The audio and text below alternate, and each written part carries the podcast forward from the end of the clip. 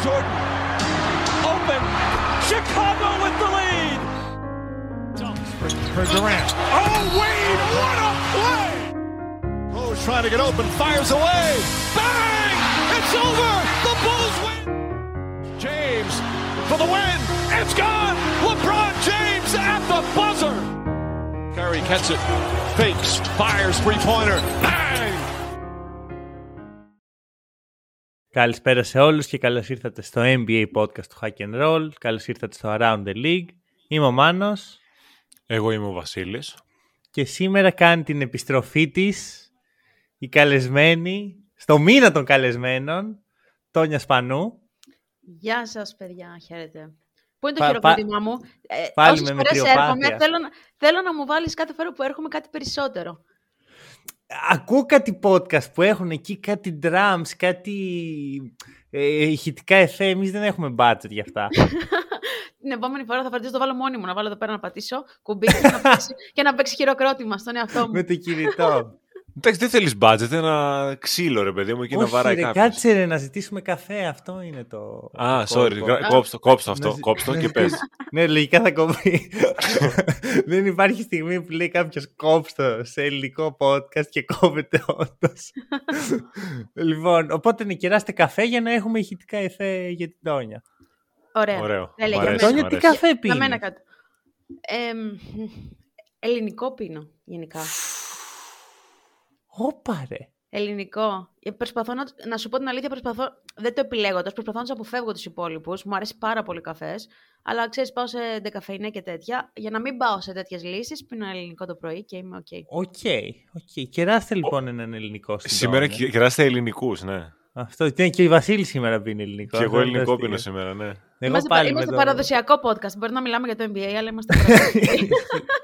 Λοιπόν, για πες, πώς νιώθεις που είσαι πάλι εδώ να Είμαι μιλήσουμε πάρα πολύ για NBA? χαρούμενη. Πάρα πολύ χαρούμενη. Αλήθεια το λέω, δεν το λέω ψέματα επειδή είστε μπροστά. Μετά γυρνάει πίσω, ξέρω εγώ, στις Γυρνάω φίλες. Τι είναι και αυτή, κλείνω ρε; και λέω: Τι είναι αυτή η χάλια; Όχι. Και αν δεν κάνω λάθος, δεν είναι η μόνη εκπομπή που εμφανίζεσαι τελευταία το Around the League. Όχι, έχουμε, έχουμε μία νέα εκπομπή.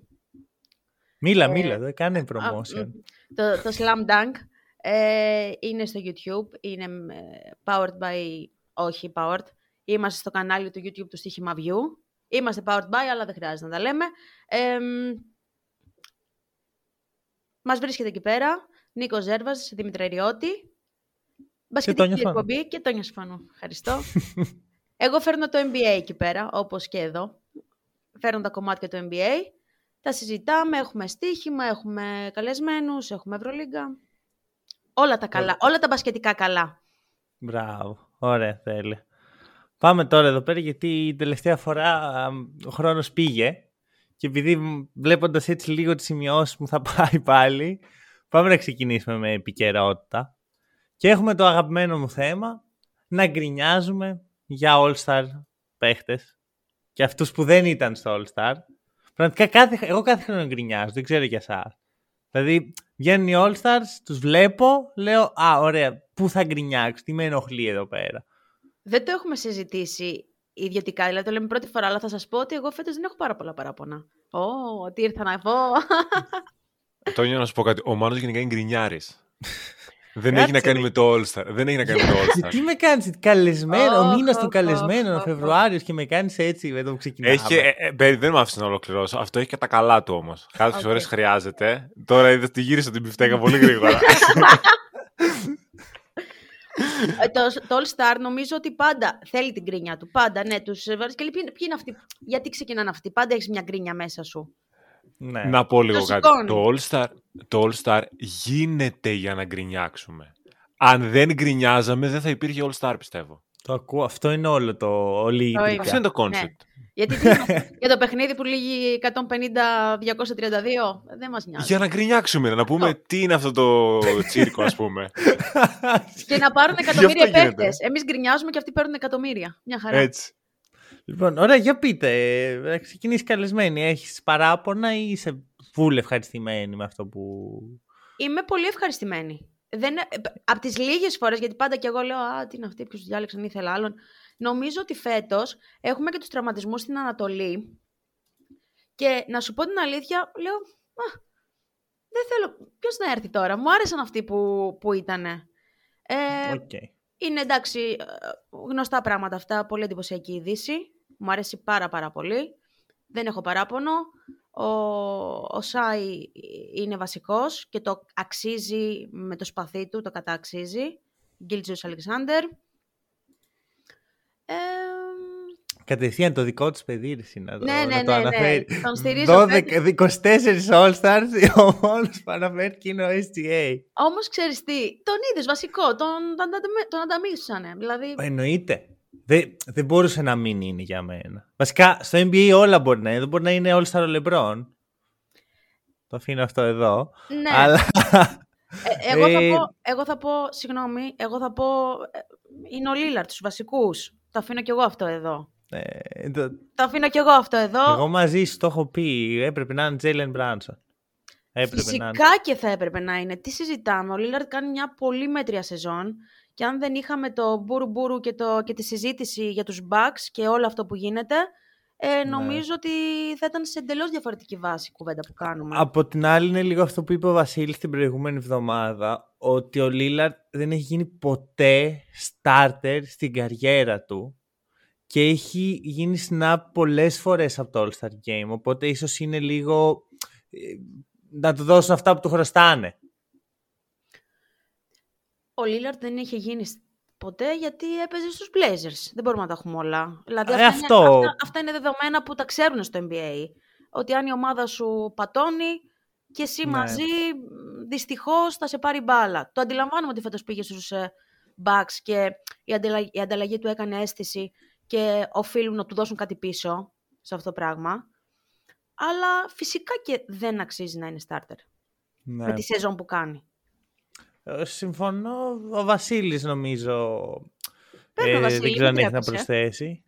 Με κοιτάς Με το περίεργα. Full Bucks. Με κοιτάς Όχι, όχι, περίεργα. για, για το Lillard δεν έχω να προσθέσω κάτι. Δεν θα έπρεπε να είναι starter σε καμία περίπτωση.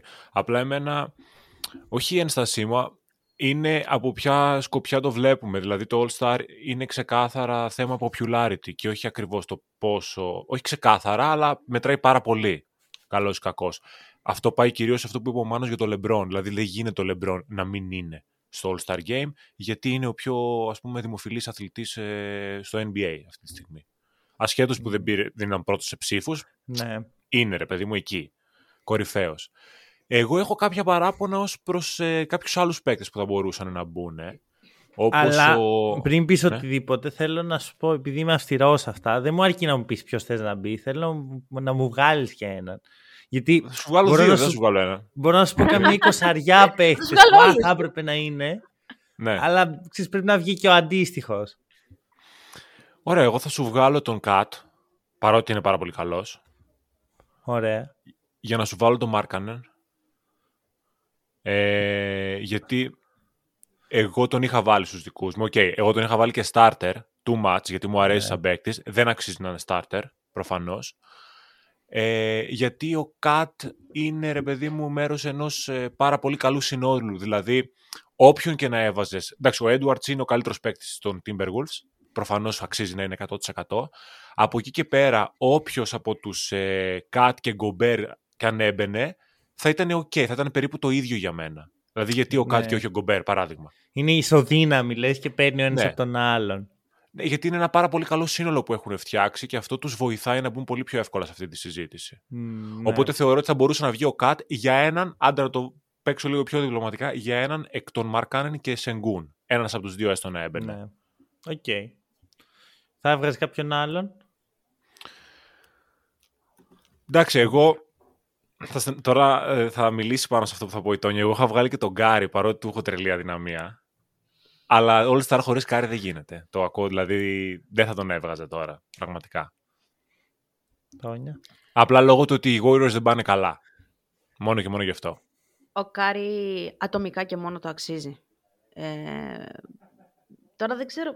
Είναι αυτό με τους starters και με τους ε, αναπληρωματικούς που είναι μεγάλη κουβέντα. Που αξίζουν να... Είναι...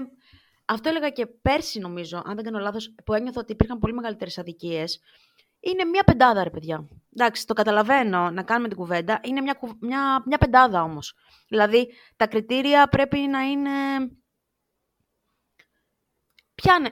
Θα, θα πάνε σίγουρα και στο ότι πώς πάνε οι ομάδες. Δηλαδή, τι Ναι. να κάνεις. Εντάξει, μπορεί να άλλος να παίζει τέλεια, αλλά κάπως πρέπει να τους διαχωρίσεις. Πώς θα τους διαχωρίσεις; Κοίτα, έτσι κι αλλιώς, αν το δεις ιστορικά, κανένας δεν θυμάται ποιος ήταν starter και ποιος ήταν ε, Ναι, μωρέ, εντάξει. στον πάγκο. Δηλαδή, δεν το αναφέρουμε κιόλας. Π.χ. λέμε ότι ο Τζόρνταν είχε τόσα All-Star Game.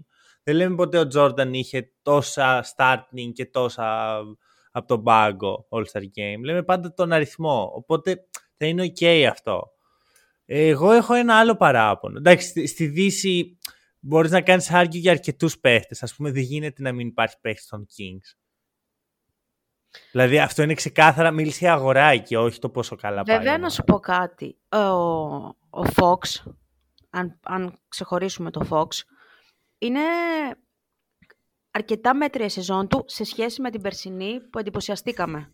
Δεν συμφωνώ. Πιστεύω ότι απλώς επειδή έκανε πολύ καλά playoffs είναι το ε, αυτό που μας μπερδεύει. Αλλά σα- στο, στη Διαφωνώ, ε. regular Διαφωνώ, δεν σε- ε, σ- ε, λέω ότι διαφωνώ και σε αφήνω να συνεχίσεις. Ε, ρε παιδί μου, στη regular θεωρώ ότι είναι σε πολύ παρόμοιο επίπεδο. Οι υπόλοιποι Kings είναι που του παίρνουν. Δηλαδή υπάρχουν πολλές φορές φέτος που ο Fox έχει βγει μπροστά για να κουβαλήσει τους Kings που δεν είναι και τόσο καλοί όσο πέρσι. Στα playoff πέρσι απλώς ήταν τόσο καλός που τώρα δεν μας κάνει αίσθηση. Όπως και ο Τζαμάλ Μάρι εν μέρη το ίδιο. Έχω διαφορετική άποψη εντελώς για το Fox. Θεωρώ ότι φέτος πέρσι κουβα... ε, κουβάλισε με... πα- με χαρακτηριστικό τρόπο τους Kings. Ήταν ο πιο κλατς παίκτης της, ε, τη- της, της Λίγκας. Φέτος είναι και μέτριος και χειρότερος στο παρκέ και πιο άστοχος και δεν είναι τόσο σταθερός όσο ήταν πέρσι. Οπότε έχω εκεί πέρα μια, ένα ερωτηματικό στο ότι κρατιούνται βέβαια σε πολύ καλό σημείο, νομίζω είναι πέμπτη αν δεν κάνω τεράστιο λάθος. Ε, κρατιούνται σε πολύ καλό σημείο, αλλά μ, Τον έβγαλες στο πιστόλι τον Fox. πάει. Εγώ να σου πω, Ναι, είμαι ναι. λίγο, αν όχι και τόσο με αυτήν την αυστηρότητα της Τόνιας, είμαι λίγο προς αυτό που λέει η Τόνια, να σου πω την αλήθεια για το Fox. Θεωρείς ότι είναι Απλ- χειρότερος. Θεωρώ ότι είναι χειρότερος από πέρυσι, ναι. Οκ. Απλώς νομίζω ότι είναι πολύ καλύτερος ο Σαμπόνης. Οκ, οκ. Ε, εντάξει, Φέτος. δεν δεν θα κοντράρω εδώ, γιατί βλέπω Καλά, ορισμένα βλή. προφανώς δε- δε- δεν είναι χάλια ο- το Όχι, παιδί, παιχταράς αν είναι, απλά είναι όχι, χειρότερος ναι, από ναι, πέρσι. Αυτό. Οκ. Αυτό λέω Εγώ, κι άκουγα, εγώ. ρε παιδί μου, εγώ άκουγα και το Fox και το Σαμπόνις. Ίσως είναι λίγο σενάριο Καρλ Άντωνι Γκομπέρ που περιέγραψε πριν ο Βασίλης. Με τη διαφορά ότι οι Timberwolves έχουν ήδη έναν All-Star και το να, βγάλει, να κόψεις τον δεύτερο είναι πιο εύκολο από το να κόψεις τον πρώτο της ομάδας που είναι πέμπτη σε μια πολύ ταλαντούχα και ανταγωνιστική δύση. Δηλαδή νομίζω ότι εδώ έπαιξε ρόλο η αγορά. Η αγορά, Δεν γιατί γίνεται- έχουμε, έχουμε δύο Clippers. Έχουμε δύο Clippers. Εντάξει, οι Clippers πάνε και καλά, πες, είναι πιο πάνω. Έχουμε δύο Suns. Έχουμε ε, τον Κάρι. Νιώθω δηλαδή ότι έπαιξαν αρκετά ρόλο οι αγορές και το branding κάθε παίχτη. Το καταλαβαίνω. Να πω το μεγάλο μου όμως ε, πρόβλημα που εδώ το θεωρώ το κάνει κάθε χρόνο αυτό η Λίγκα και με ενοχλεί κάθε χρόνο. Πάλι Μπανκέρο. Δεν βάζει κάθε χρόνο τον Μπανκέρο All-Star θεωρώ ότι δεν έχει καμία δουλειά εκεί με τους υπόλοιπους ε, stars. Δεν θεωρώ δηλαδή ότι είναι σε αυτό το επίπεδο. Τα νούμερα του είναι καλά. Το impact του όχι, δεν είναι αυτό που ε, θα πεις αυτός πρέπει να είναι all-star και είναι κλασικό σενάριο της λίγας που μπορώ να δώσω πολλά παραδείγματα από το παρελθόν που πάντα πρέπει να βάλει έναν νεαρό παίχτη μέσα στην εξίσωση για να αρχίσει να φτιάχνει το stock του για το μέλλον και ότι αυτός είναι ο επόμενος star και ο επόμενος MVP και τα σχετικά. Και απλώς επέλεξε τον Πάολο τώρα. Αμερικάνος, Team USA έχει όλα τα χαρακτηριστικά. Θεωρώ ότι του δόθηκε, δεν θεωρώ ότι το αξίζει. Εγώ πιστεύω ότι η Ανατολή έχει θέμα. Έχει Ε, λίγο. εννοώ ότι αν βγάλουμε τώρα Embiid και Randall εκτός, ποιους θα βάζατε; Δηλαδή σκέψου, ένα λεπτό να τελειώσει τη σκέψη μου. Ε, βγάζεις τους δύο εκτός, βάζεις δύο και μου φέρνεις και ένα για τον μπανκέρο. Βρες μου τρεις που είναι καλύτεροι από αυτούς. Μμ, Δηλαδή- αυτό είναι, όχι, αυτό είναι σωστό, το γιατί θα κοιτούσα. μπορούσε μετά να μπει σαν αναπληρωματικός. Είναι- Έχω κάποιο στο μυαλό. Είναι ο μου. Butler, ο οποίος έχει αυτό το, ε, το beef με, τη, με το All Star, το- έχει χάσει τη θέση του, έχουν το beef χρόνια, αυτός β- τους λέει μη με καλέσετε, αυτοί δεν τον καλούν και συνεχίζει τη ζωή μας, που σίγουρα αξίζει να είναι και δεν είναι για αυτό το λόγο. Ναι. Και από εκεί και πέρα εγώ βλέπω χάος, παιδιά. Δηλαδή δεν βλέπω κάποιον που να πω «Αχ, μου λείπει, τον είδα εκτός». Συμφωνώ, αλλά αν έλειπε ο Μπανκέρο, δεν θα μου έλειπε εμένα, να σου το πω έτσι. Θεωρώ, ας πούμε, θα έβαζα πιο εύκολο τον Τρέι Young. Ο από Young, ότι- ο Young είναι η μόνη, η μόνη συζήτηση που μπορούμε να κάνουμε. Βέβαια, Και στην ο Derek δέκατη- White για μένα. Βέβαια, όλοι αυτοί είναι guard και όλοι αυτοί που είπες εσύ είναι ψηλοί, άρα δεν, δεν ταιριάζει, δεν πηγαίνει pound to pound. πιο αντιτουριστικός από το White σε όλα του. Οκ, εντάξει, μια χαρά παίχτης είναι ο άνθρωπος, αλλά...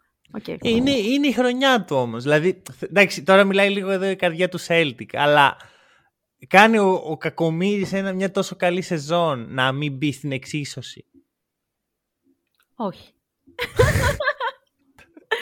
Τους έχεις βγάλει όλους το πιστόλι. ρε Βασίλη, τώρα. στήριξέ με.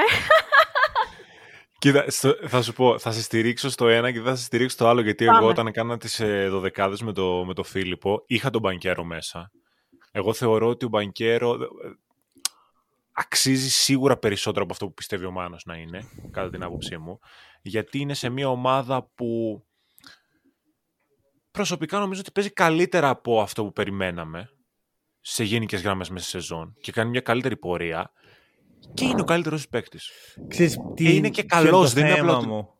Δεν νομίζω ότι είναι ο πιο impactful παίχτης των Magic. Γιατί ο Μπανκέρο αυτό που δίνει το δίνει στην επίθεση. Η Magic είναι μία από τις χειρότερες επιθέσεις στο NBA. Και πάλι όμως σκέψου ότι άμα δεν υπήρχε αυτός θα ήταν ο απόπατος. Δεν το, κάτι αυτό τέτοιο. δεν είμαι τόσο σίγουρο. Δηλαδή δεν νιώθω ότι είναι. Ότι, απλώς επειδή είναι πρώτο σκόρερ, Όχι, βρε. δεν Όχι. νιώθω ότι δίνει τόσα Κάτσε. πολλά. Δηλαδή εννοείς βγάζουμε τον μπανκέρο εντελώς από το ρόστερ. Εγώ σου λέω ότι η, μα- η άμυνα παραμένει στο ίδιο επίπεδο. Έτσι, σε ένα Ναι. υποθετικό σενάριο. Που κατά πάσα επίθεση- πιθανότητα θα έμενε. Ναι. Η επίθεση που είναι; Ε, θεωρώ πως δεν δίνει τόσα πολλά. Δηλαδή από 24η θα πήγαινε 26η. Από πόσες νίκες έχουν, από 26 νίκες θα είχαν 22.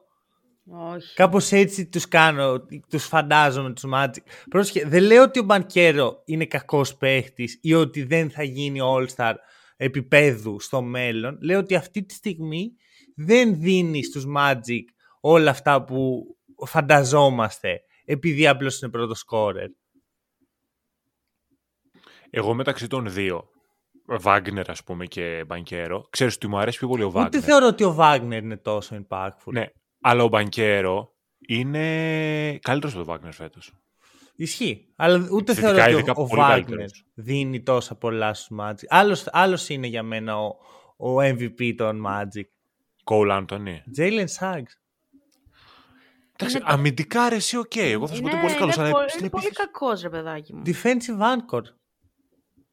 Defensive... Μα σε από την άμυνα κερδίζουν τα παιχνίδια. Ναι, αλλά οι εντάξει, Magic. εσύ, εσύ το πας τώρα σε μια λογική κατενάτσιο, ξέρω εγώ. Δηλαδή, Όχι, δεν λέω ότι καλά Αλήθεια. κάνουν. Ποιος θα βάλει πόντους άμα τους βγάλουμε όλους αυτούς έξω; Δεν γίνεται αυτό το πράγμα. Δεν λέω να τους βγάλουμε όλους αυτούς έξω. Μα είναι σύνολο η Magic. Απλώς θεωρώ ότι αν έπρεπε να διαλέξω τον παίχτη που δίνει τα πιο πολλά, θα διάλεγα τον Jalen Suggs. Αυτή τη στιγμή. δηλαδή, αυτή τη στιγμή αν βγάλεις τον Μπανκέρο, ας πούμε, από το ρόστερ ή τον Jalen Suggs από το ρόστερ, θεωρείς ότι οι Magic γίνονται χειρότεροι στην περίπτωση που βγάζεις Ναι. τον Suggs; Ναι, ναι, ναι. σίγουρα. Εγώ δεν το πιστεύω με όχι, τίποτα αυτό. όχι, Όχι, όχι. όχι, Παναγία μου, όχι.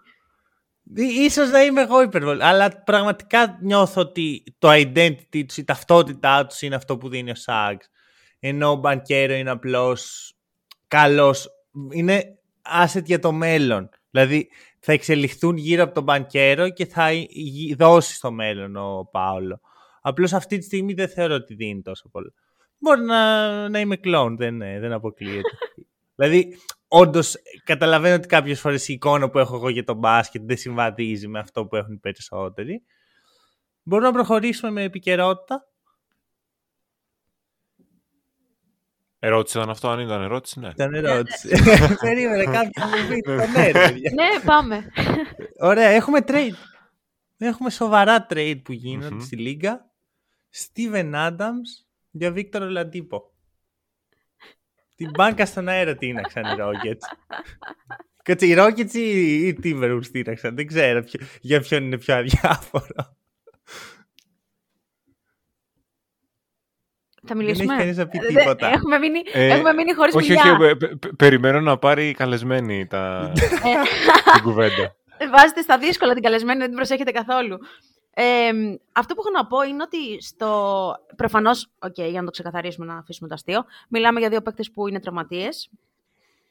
Οπότε αντάλλαξαν και έχει να κάνει με τα, με τα χρήματα που εξοικονομούν ή που θέλουν να φτιάξουν γενικά ε, οι, οι δύο ομάδες. Πάντως, αν θέλουμε να το κρίνουμε, χωρίς να έχω ιδέα σε τι κατάσταση θα γυρίσει ο Άνταμς, γιατί είναι και 1,5 χρόνο εκτός, ε, ως asset τον θεωρώ καλύτερο από τον Ολαντίπο. Ε, καλά, δεν είναι και. Ε, ναι, εντάξει, δεν κοίτα. ανακαλύπτω την Αμερική, Η προφανώς. διαφορά είναι ότι ο Άνταμς έχει συμβόλαιο για του χρόνου και οι Memphis ήθελαν να, να ξεφορτωθούν αυτό. Απ' την άλλη, οι Rockets ψάχναν ένα backup center για τον ε, Sengun και το πήραν, αλλά για του χρόνου. Γιατί σου λέει τώρα είμαστε καλά, αλλά του χρόνου θα θέλουμε ένα backup center και ήταν ήδη στην αγορά για center. Αυτό είναι το trade. Δηλαδή, ο Adams από του χρόνου για το cap space που δίνεις στους Grizzlies, γιατί όλα τίποτα δεν πρόκειται να ανανεώσει. Η ερώτησή μου, ποιον θέλουν να πάρουν οι Grizzlies το καλοκαίρι και κάνουν ε, αυτές τις κινήσεις; Τι, ποιο είναι το σχέδιό τους; Θα έχουν ένα υψηλό draft pick σίγουρα. Θα κάνουν κάποιο trade με αυτό το pick. Θα δώσουν ε, κάτι καλό. Εγώ νομίζω ότι οι Grizzlies μπορεί να σοκαρίστηκαν λίγο φέτος με τη σεζόν Ε. τους. Άσε τον, άσε τον Μωράντ, ας τον βγάλουμε στην άκρη. Εγώ θεωρώ ότι πίστευαν ότι είναι καλύτεροι από αυτό που ήταν. Δηλαδή, δεν πίστευα, δεν κάθισαν κάτω και είπανε «Α, είμαστε μέτροι, πάμε τσούκου τσούκου». Θεωρώ ότι παραμυθιάστηκαν τις τελευταίες σεζόν τους και είπαν ότι και χωρίς τον Μωράτ, επειδή και πέρσι είχε χάσει παιχνίδια ο Μωράτ που ήταν τραυματίας και βγάλαν αυτή τη διάθεση και αυτό το πράγμα που είχαν momentum τρελό, δηλαδή τους πήγαινε Ναι. ο κόσμος, η ομάδα, ενέργεια, μπούρου μπούρου, πάμε το κάνουμε όλο αυτό. Ε, νομίζω ότι παραμυθιάστηκαν και θεώρησαν ότι είναι κάτι καλύτερο από αυτό που στην πραγματικότητα είναι και προσγειώθηκαν λίγο απότομα φέτος. Ναι. Ε, το, εγώ το καταλαβαίνω αυτό που λες.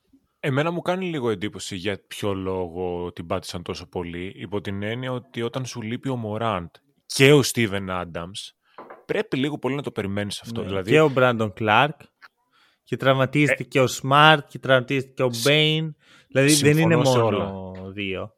συμφωνώ σε όλα, απλώς χρησιμοποίησα αυτά τα δύο ονόματα, γιατί για μένα αυτοί οι δύο είναι οι πιο σημαντικοί παίκτες. Ο Άνταμς και ο, και ο Μωράντ. Γιατί JJJ είδαμε- όχι. Ε, Ο JJJ παίζει όμως. Α, α, από αυτούς που λείπουν. οκ. Από αυτούς που λείπουν, ναι, ναι. ναι. Νόμιζα Βέβαια. γενικά Εννοείται στο ότι- Memphis. Όχι, όχι, Άντεξαν από και αυτούς που πέρσι λείπουν. έτσι. Άντεξαν και πέρσι χωρίς τον Άνταμς και χωρίς τον Μωράντ. Οπότε σου λέει γιατί Ισχύει να μην αυτό. αντέξουμε και φέτος. Λιγότερο.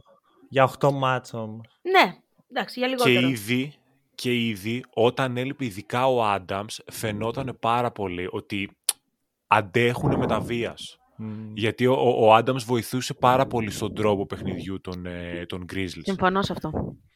Και δεν, δεν νομίζω ότι έχουν άλλον παίκτη που μπορεί να δώσει αυτό που δίνει ο Άνταμς. Συν το, το κομμάτι του, του όποιου mentoring μπορεί να έχει και την όποιες, τις όποιες επιρροές μπορεί να έχει ο Άνταμς μέσα στα ποδητήρια, που δεν είχε σε όλους τους παίκτες πέρσι, γιατί δεν ακούνε όλοι το ίδιο. Αλλά θεωρώ ότι είναι ένας παίκτης που μπορεί να βοηθήσει και σε αυτούς τους τομείς και είναι σίγουρα πλήγμα το γεγονός ότι δεν τον είχαν αγωνιστικά φέτος. Σε συνδυασμό ότι δεν έχουν και τον καλύτερο τους παίκτη. Ναι, είναι όλο λάθος. Άρα απαντάμε Και- μόνοι μας το ερώτημα. Φι- Λογικά για ψηλό θα πάνε. Για ψηλό, έμπειρο. Ναι, αλλά Να- τον είχαν αυτόν και τον δώσανε για να ανοίξουν χώρο. Μπορεί να μην ξέρουν σε τι, ή μπορεί να ξέρουν καλύτερα από τους Rockets σε τι κατάσταση είναι. Δεν ξέρω, Σωστό, λέω. ναι. Κατάλαβες να. Σωστό. Και εντάξει, οι μεν τον θέλουν για βασικό και άλλοι για, Ακριβώς. για backup και μέντορα του Σενγκούν. Οπότε Ακριβώς. όντως. Οκ, ωραία. Ε, και μιλώντας για ψηλούς, Joel Embiid, ε, τραυματίας ε, πρόσφατα, ήταν λίγο μυστήριος ο τραυματισμός, τώρα ξέρουμε τι έχει. Ε, μηνίσκο νομίζω, αν δεν κάνω λάθος. Ναι. Ακόμα ψάχνουν αν θα αποφασίσουν ε, να πάει σε εγχείρηση ή θα πάει συντηρητικά. Ακριβώς, περιμένουμε να περάσει το Σαββατοκύριακο, στο οποίο προφανώς δεν θα παίξει και θα έχουμε ε, διάγνωση, ας πούμε. Γνωμούλα, βασικά γνωμούλα, εντάξει, σίγουρα κακό, αλλά πώς το βλέπετε γεν- σε- στο long term; Εγώ νομίζω ότι είναι για τον Embiid ε, σημαντικό πρόβλημα αυτό. Όχι λόγω της τι αποθεραπείε που μπορεί να χρειαστεί. Έτσι, πως είναι πλέον και ο Μινίσκο μπορεί και σε ένα μήνα, ενάμιση να παίζει. Αυτό. Και να είναι και σε πολύ καλά επίπεδα το γόνατό του. Θεωρώ όμως ότι ο Embiid ψυχολογικά έχει θέματα με τέτοια πράγματα πάρα πολύ. Και νομίζω ότι θα τον επηρεάσει Ναι. αυτό. Εμένα αυτό είναι το, η, η αμφιβολία μου ως προς τον παίκτη Embiid. Δεν είμαι σίγουρος ότι μπορεί να το διαχειριστεί τόσο εύκολα όπως... Ε, τώρα εντάξει μου έρχεται αυτό το παράδειγμα, θα το πω ασχέτως που είναι ο αγαπημένος παίκτης, όπως ο Γιάννης ας πούμε τον τραυματισμό του στα play-offs που πήραν το πρωτάθλημα σε εκείνο το Ναι, run. που σφίγγει δόντια, το ξεχνάει και πάει. Δεν θα το κάνει. Συμφωνώ. Συμφωνώ 100%. Συμφωνώ 100% με Μμμ. αυτό το πράγμα. Νομίζω ότι. Συγγνώμη, θες να μιλήσεις. Μάνα. Όχι, όχι, όχι, καθόλου. Δεν είναι. Ε, μ, ε, νομίζω ότι ο Embiid έχει θέματα με το πώς διαχειρίζεται το εκτός μπάσκετ. Νομίζω ότι έχει κάνει το ξεπέταγμά του τα τελευταία χρόνια, ενώ το ξεπέταγμά του καταλαβαίνετε, ενώ ε, το All-Star, όχι ότι είναι καλός παίκτης ή τους αριθμούς, το είμαι πρώτη γραμμή, επειδή ηρέμησε, έφυγε από, τα πολλά, από την πολλή γκρίνια, από, το πολύ, από τα πολλή συζητήσεις μετά στα, στους δημοσιογράφους, μαζεύτηκε σε αυτό το κομμάτι, συγκεντρώθηκε και του, τον στήριξαν πολύ και οι Sixers σε αυτό το κομμάτι και πήγε, του πήγε πολύ. Πήρε το Ναι. MVP, ηρέμησε, δηλαδή χαλάρωσε, του φύγε η μεγάλη ένταση. Και φέτος που ξεκίνησαν πάλι οι γκρίνιες με το ότι δεν παίζει πολύ, γιατί χάνει παιχνίδια, είναι τραυματίας, θα είναι στη συζήτηση για MVP και ξαναμπήκε πάλι σε αυτό το τρυπάκι, ήρθε και ο τραυματισμός και νιώθω ότι είναι σαν κερασάκι στην τούρτα, δηλαδή χάλασε η σεζόν. Ναι, που, που δεν σε- έχει χαλάσει αυτό, μπορεί σε ένα μήνα να είναι πίσω ο άνθρωπος. Ναι. Σε αυτό που λες θα προσθέσω κιόλας ότι αυτή η χαλαρότητα φαινόταν φέτος λίγο. Δηλαδή ήταν πιο ήρεμος σε σχέση με τον Embiid που έχουμε συνηθίσει που μπαίνει, ναι, τσακώνεται, παίρνει αποβολές. Και πέρσι. και το, θε- Και το θέμα πέρσι. είναι ότι παραδοσιακά μπαίνει καλά στη σεζόν και έρχεται ο πρώτος τραυματισμός και μετά αρχίζει να είναι out of condition. Να είναι πιο βαρύς, να μπαίνει στα playoff να σέρνεται. Και συμφωνώ και εγώ μαζί σας ότι είναι ζώρικο για τους ε, Sixers που τον έχουν ανάγκη. Sixers χωρίς τον Embiid είναι άλλη ομάδα, τη συζητάμε. Καλά, χωρίς Δεν- τον καλά. Embiid ναι, αλλά και χωρίς τον καλό Embiid είναι περίεργη. Ναι, αλλά το έχει ξεπεράσει. Είναι αυτό που συζητάμε. Τα τελευταία χρόνια το έχει ξεπεράσει αυτό. Νομίζω ότι έχει δώσει το στάτους εκείνο που όταν πατάει παρκέ, ε, μπορεί η ομάδα του να πει ότι εντάξει, έχουμε τον Embiid, είμαστε καλά. Ε, Πλέ- έχει- Στα έχει- playoff ισχύει αυτό; Όχι. δεν ισχύει αυτό στα playoffs, αλλά περιμένεις να τον δεις γιατί φέτος έχει και τη στήριξη του Maxey. Δηλαδή υπάρχει ένα σύνολο. Ναι. Είναι ο Χάρης που είναι πολύ πιο συγκεντρωμένος σε αυτό που κάνουν. Δηλαδή βλέπεις ότι πήραν τον Ούμπρε. Έχουν μερικά κομματάκια που ταιριάζουν σωστά και καλά και λες, στεκόντουσαν στην τρίτη θέση μέχρι τώρα. Ε, μια χαρά δηλαδή. Ναι. Δεν είναι ότι θα τους βλέπαμε. Το είχαν, το πηγαίνανε. Τώρα. Ναι, καλά metrics. Ήταν σε ναι, ναι, ναι. γενικά τα νούμερά τους πολύ καλά και ναι, ναι. ένας πολύ καλός προπονητής, έτσι. Αυτό, ρε, σε, αυτό είναι για μένα το πιο σημαντικό. Δηλαδή, φέτος εγώ αν έδινα, αν είχα μια παραπάνω πίστη στους Sixers που γενικά δεν τους πιστεύω σαν ομάδα, ε, είναι ο, ο Nurse. Δηλαδή, Ναι. δεν θα, θεωρώ ότι οι περισσότερες ομάδες δεν τους θέλουν σαν αντίπαλο τους ε, Sixers, έτσι όπως ήταν μέχρι τον τραυματισμό του Embiid, όσο ας πούμε θα τους ήθελαν ενδεχομένως στα προηγούμενα playoffs, στις προηγούμενες χρονιές. Γιατί παρότι δεν έχει δείξει ποτέ μέχρι στιγμής ο Embiid ότι μπορεί να κάνει το, όχι το κάτι παραπάνω, να κάνει αυτό που περιμένει επιτέλους η ομάδα του από αυτόν να κάνει ας πούμε στη, στα, στα playoffs, φέτος είχα ένα feeling ότι ίσως και να μπορεί, δεν ξέρω. Δηλαδή δεν αμφέβαλα τόσο πολύ όσο, σα- όσο άλλες φορές. Γιατί κάνει Αυτό. ίσως και την καλύτερη του χρονιά, ας πούμε, μέχρι αυτό το σημείο. Αυτό το mid-range το έχει βελτιώσει σε ένα, τέτοιο επίπεδο, σε ένα αδιανόητο επίπεδο. Ε, Ζωντανικό μπορεί να- mid-range. Α, τα μισά από αυτά που βάζεις στη regular να βάζεις στα playoffs είναι τρομακτικός. Μμμ. Είναι Ναι. πραγματικά πάρα πολύ καλός. Οπότε νομίζω ότι θα επηρεαστεί και αυτός πάρα πολύ και οι, και οι Sixers από αυτόν τον τραυματισμό πάρα πολύ. Αλλά και να σταθούμε και σε αυτό που είπε η Τόνια για τον Max. ότι Ο Max είναι εκπληκτικός φέτος, εντάξει, δεν υπάρχει. Ναι. Και Είναι All-Star. εκπληκτικός φέτος. Ναι. Καλά, άμα δεν ήταν All-Star θα ήταν έγκλημα. Ναι. Καλά, ειδικά στην Ανατολή. Η αλήθεια είναι το Μάξι τον είχα διαβάσει αρκετά λάθος σαν παίχτη. Δηλαδή είναι πολύ καλύτερος από ό,τι τον είχα. Και ήρθα εγώ την προηγούμενη φορά και σου είπα ότι τον βλέπω στο μέλλον και είπες τι μου λέει η Τόνια; Και Ναι. τον, Τον έκοψες έβαλε, διαφορετικά. top 5 εδώ. ε. Το- Top 5, τον έβαλε, τον έβαλε. Εντάξει, αυτό, αυτό ακόμα δεν μπορώ να το. Εντάξει, τώρα μιλάω εγώ που ε, είμαι με τον Jalen Suggs, ας πούμε, κολλημένος. Οπότε δεν έχει. Θα περιμένω μετά από τρία χρόνια, τέσσερα να έχει κάνει το απίστευτο μπαμ και να ξανακάνουμε. Ναι. να είμαστε καλά, να ξανακάνουμε podcast να ξαναπούμε. Εντάξει, τώρα συνειδητοποιώ ότι στο σημερινό podcast φαίνομαι full έτσι παλιός που ασχολείται μόνο με την άμυνα. Λέω ο Derek White πρέπει να είναι all-star, ο Jalen Suggs είναι ε, καλύτερος από τον Μπανκέρο. Ε, δηλαδή, σε- ας το κάνουμε το podcast έτσι με Drew Holiday, με τέτοιους παίχτες μόνο. Και είσαι και πιο νέος, τι έχει συμβεί; Αυτό δεν ξέρω, δεν είναι, είναι περίεργο. Έχουμε, λοιπόν, σχέ- ωραία. έχουμε σχέδιο με τον Βασίλη να σε εκθέσουμε. σε πρώην παππού. Καλά, αυτό δεν- τε- μετά από τέσσερα χρόνια και 250 podcast δεν είναι, δεν είναι εύκολο να βρεις κάτι που δεν έχει υποθεί. Ε, πάμε, στο, πάμε στο event για σήμερα. Έχουμε απλά τρεις ομάδες, όπως την προηγούμενη φορά.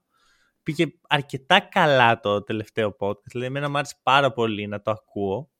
Οπότε είπαμε να το, ενώ το τελευταίο podcast που είχε έρθει η Τόνια, οπότε είπαμε να κάνουμε το ίδιο πράγμα με άλλες ομάδες και να δούμε λίγο κάποιες ομάδες οι οποίες έχουν τα πάνω τους, έχουν τα κάτω τους, είναι όλες ν- θεωρώ σε καλύτερη φάση από ό,τι τις βλέπαμε στην αρχή της σεζόν ή πριν αρχίσει η σεζόν.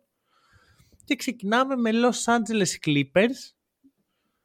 Ε, είχαμε όλο το δράμα, θα πάει ο Harden, δεν θα πάει ο Harden, αρκεί ο Westbrook ας πούμε σαν τρίτος τροχός. Τελικά πήγε ο Harden σχετικά φτηνά, ξεκινάνε με ένα 0-6 αν δεν κάνω λάθος ε, με το, στα πρώτα 6 παιχνίδια αρχίζει γίνονται το περίγελος, τι κάνουν και δεν μπορούν και τα σχετικά πλέον δεν γελάμε και τόσο με τους Clippers δεν είναι τόσο αστείοι όσο ήτανε Τόνια Εγώ ήμουνα από εκείνους που είπανε πού πάτε Clippers. Το έχω γράψει και δημόσια στο Twitter. Θα, όποιος θέλει μπορεί να με εκθέσει. Εμ, η- δεν, δεν, εκτιμούσα, δεν εκτιμούσα. Δεν εκτιμώ τον Harden για την γενικότερη συμπεριφορά του και το σεβασμό του στο μπάσκετ, όχι ως παιχνίδι, γιατί είναι εκπληκτικός, δεν έχω κάτι να πω, για το σεβασμό που δείχνει στο άθλημα γενικότερα. Αυτά τα καραγκιοζηλίκια στα playoffs, ε, οι δηλώσεις, ε, το παχαίνω για να με διώξεις, δεν έρχομαι, σε βρίζω, όλα αυτά, εμένα ποτέ δεν μου αρέσουν συμπεριφορές παικτών, οπότε τα κρίνω. Όχι ως παίχτη, το ξαναλέω. Αλλά θεωρώ ότι αυτή η συμπεριφορά έχει αντίκτυπο και στο παιχνίδι του και δεν τον έχει βοηθήσει με το τόσο ταλέντο που έχει να είναι στο peak του. Ε, οπότε όταν τον πήραν οι Clippers, ε, ήμουν αυτής της άποψης και είπα ότι πού πάτε. Ξεκίνησαν και άσχημα, αυτό βέβαια το περίμενα. Είναι πολύ star που πατάνε το παρκέ για να πεις ότι μπείτε και παίξτε. Είναι, είναι πολύ, δεν γίνεται. Πρέπει αυτοί να μοιραστούν οι μπάλες, που είναι το, από τα πιο δύσκολα πράγματα να γίνουν σε τόσο μεγάλες ομάδες και σε τόσο μεγάλους star. Ε, άρα το περίμενα αυτό. Δεν, δεν τους περίμενα τόσο καλούς όταν πλέον μοιράστηκαν οι μπάλες. Δηλαδή, δεν τους περίμενα τόσο καλούς όσο τους βλέπουμε τώρα. Ή έχουν λύσεις, δηλαδή μπορεί να μην είναι ο ένας μια μέρα καλά, έχουν άλλους να βγουν μπροστά. Ακόμα και ο Westbrook που έρχεται από τον πάγκο. Ακόμα και όχι οι star τους, ακόμα και οι υπόλοιποι που συμπληρώνουν την ομάδα. Ε, και τους βλέπω πολύ εντυπωσιακούς αν, αν, γιατί είναι όλοι λίγο περίεργοι. Είναι ο Λέοναρντ λίγο περίεργος, είναι ο Τζόρτζ λίγο περίεργος, είναι ο Westbrook λίγο περίεργος, είναι ο Χάρντεν λίγο περίεργος. Ναι. Αν όλοι αυτοί κρατήσουν τα μυαλά τους στο κεφάλι τους και πούνε παιδιά έχουμε μια ευκαιρία να διεκδικήσουμε πρωτάθλημα. Όντως μπορούμε. Θα το κάνουμε σοβαρά. Ε, ναι, περιμένω να τους δω. Οκ. Περιμένω να τους Οκ. δω. Άρα, χωρίς να το πεις, περιέγραψες μια κατάσταση contenders. Ναι, ναι. Ε, δεν μπορώ και να κάνω αλλιώς. Δηλαδή, έχουν αυτούς τους παίκτες. Σου λέω και πάλι, μόνο το, το, το mental θέμα. Mental, καταλαβαίνετε τι εννοώ. Το, το γενικότερο, η περιραίουσα ατμόσφαιρα, όχι το μπασκετικό αυστηρά, είναι αυτό Ναι. που με προβληματίζει και λέω ότι τι μπορεί να γίνει. Αλλά ναι, περιγράφω, δεν μπορώ να μην περιγράψω μια ομάδα με τόσο ταλέντο και τόσο καλά μοιρασμένους ρόλους αυτή τη στιγμή που τη βλέπουμε, να πω ότι δεν τη βλέπω και στα playoffs δυνατά και ίσως στους τελικούς δυνατά. Προφανώς, ναι. Βασίλη.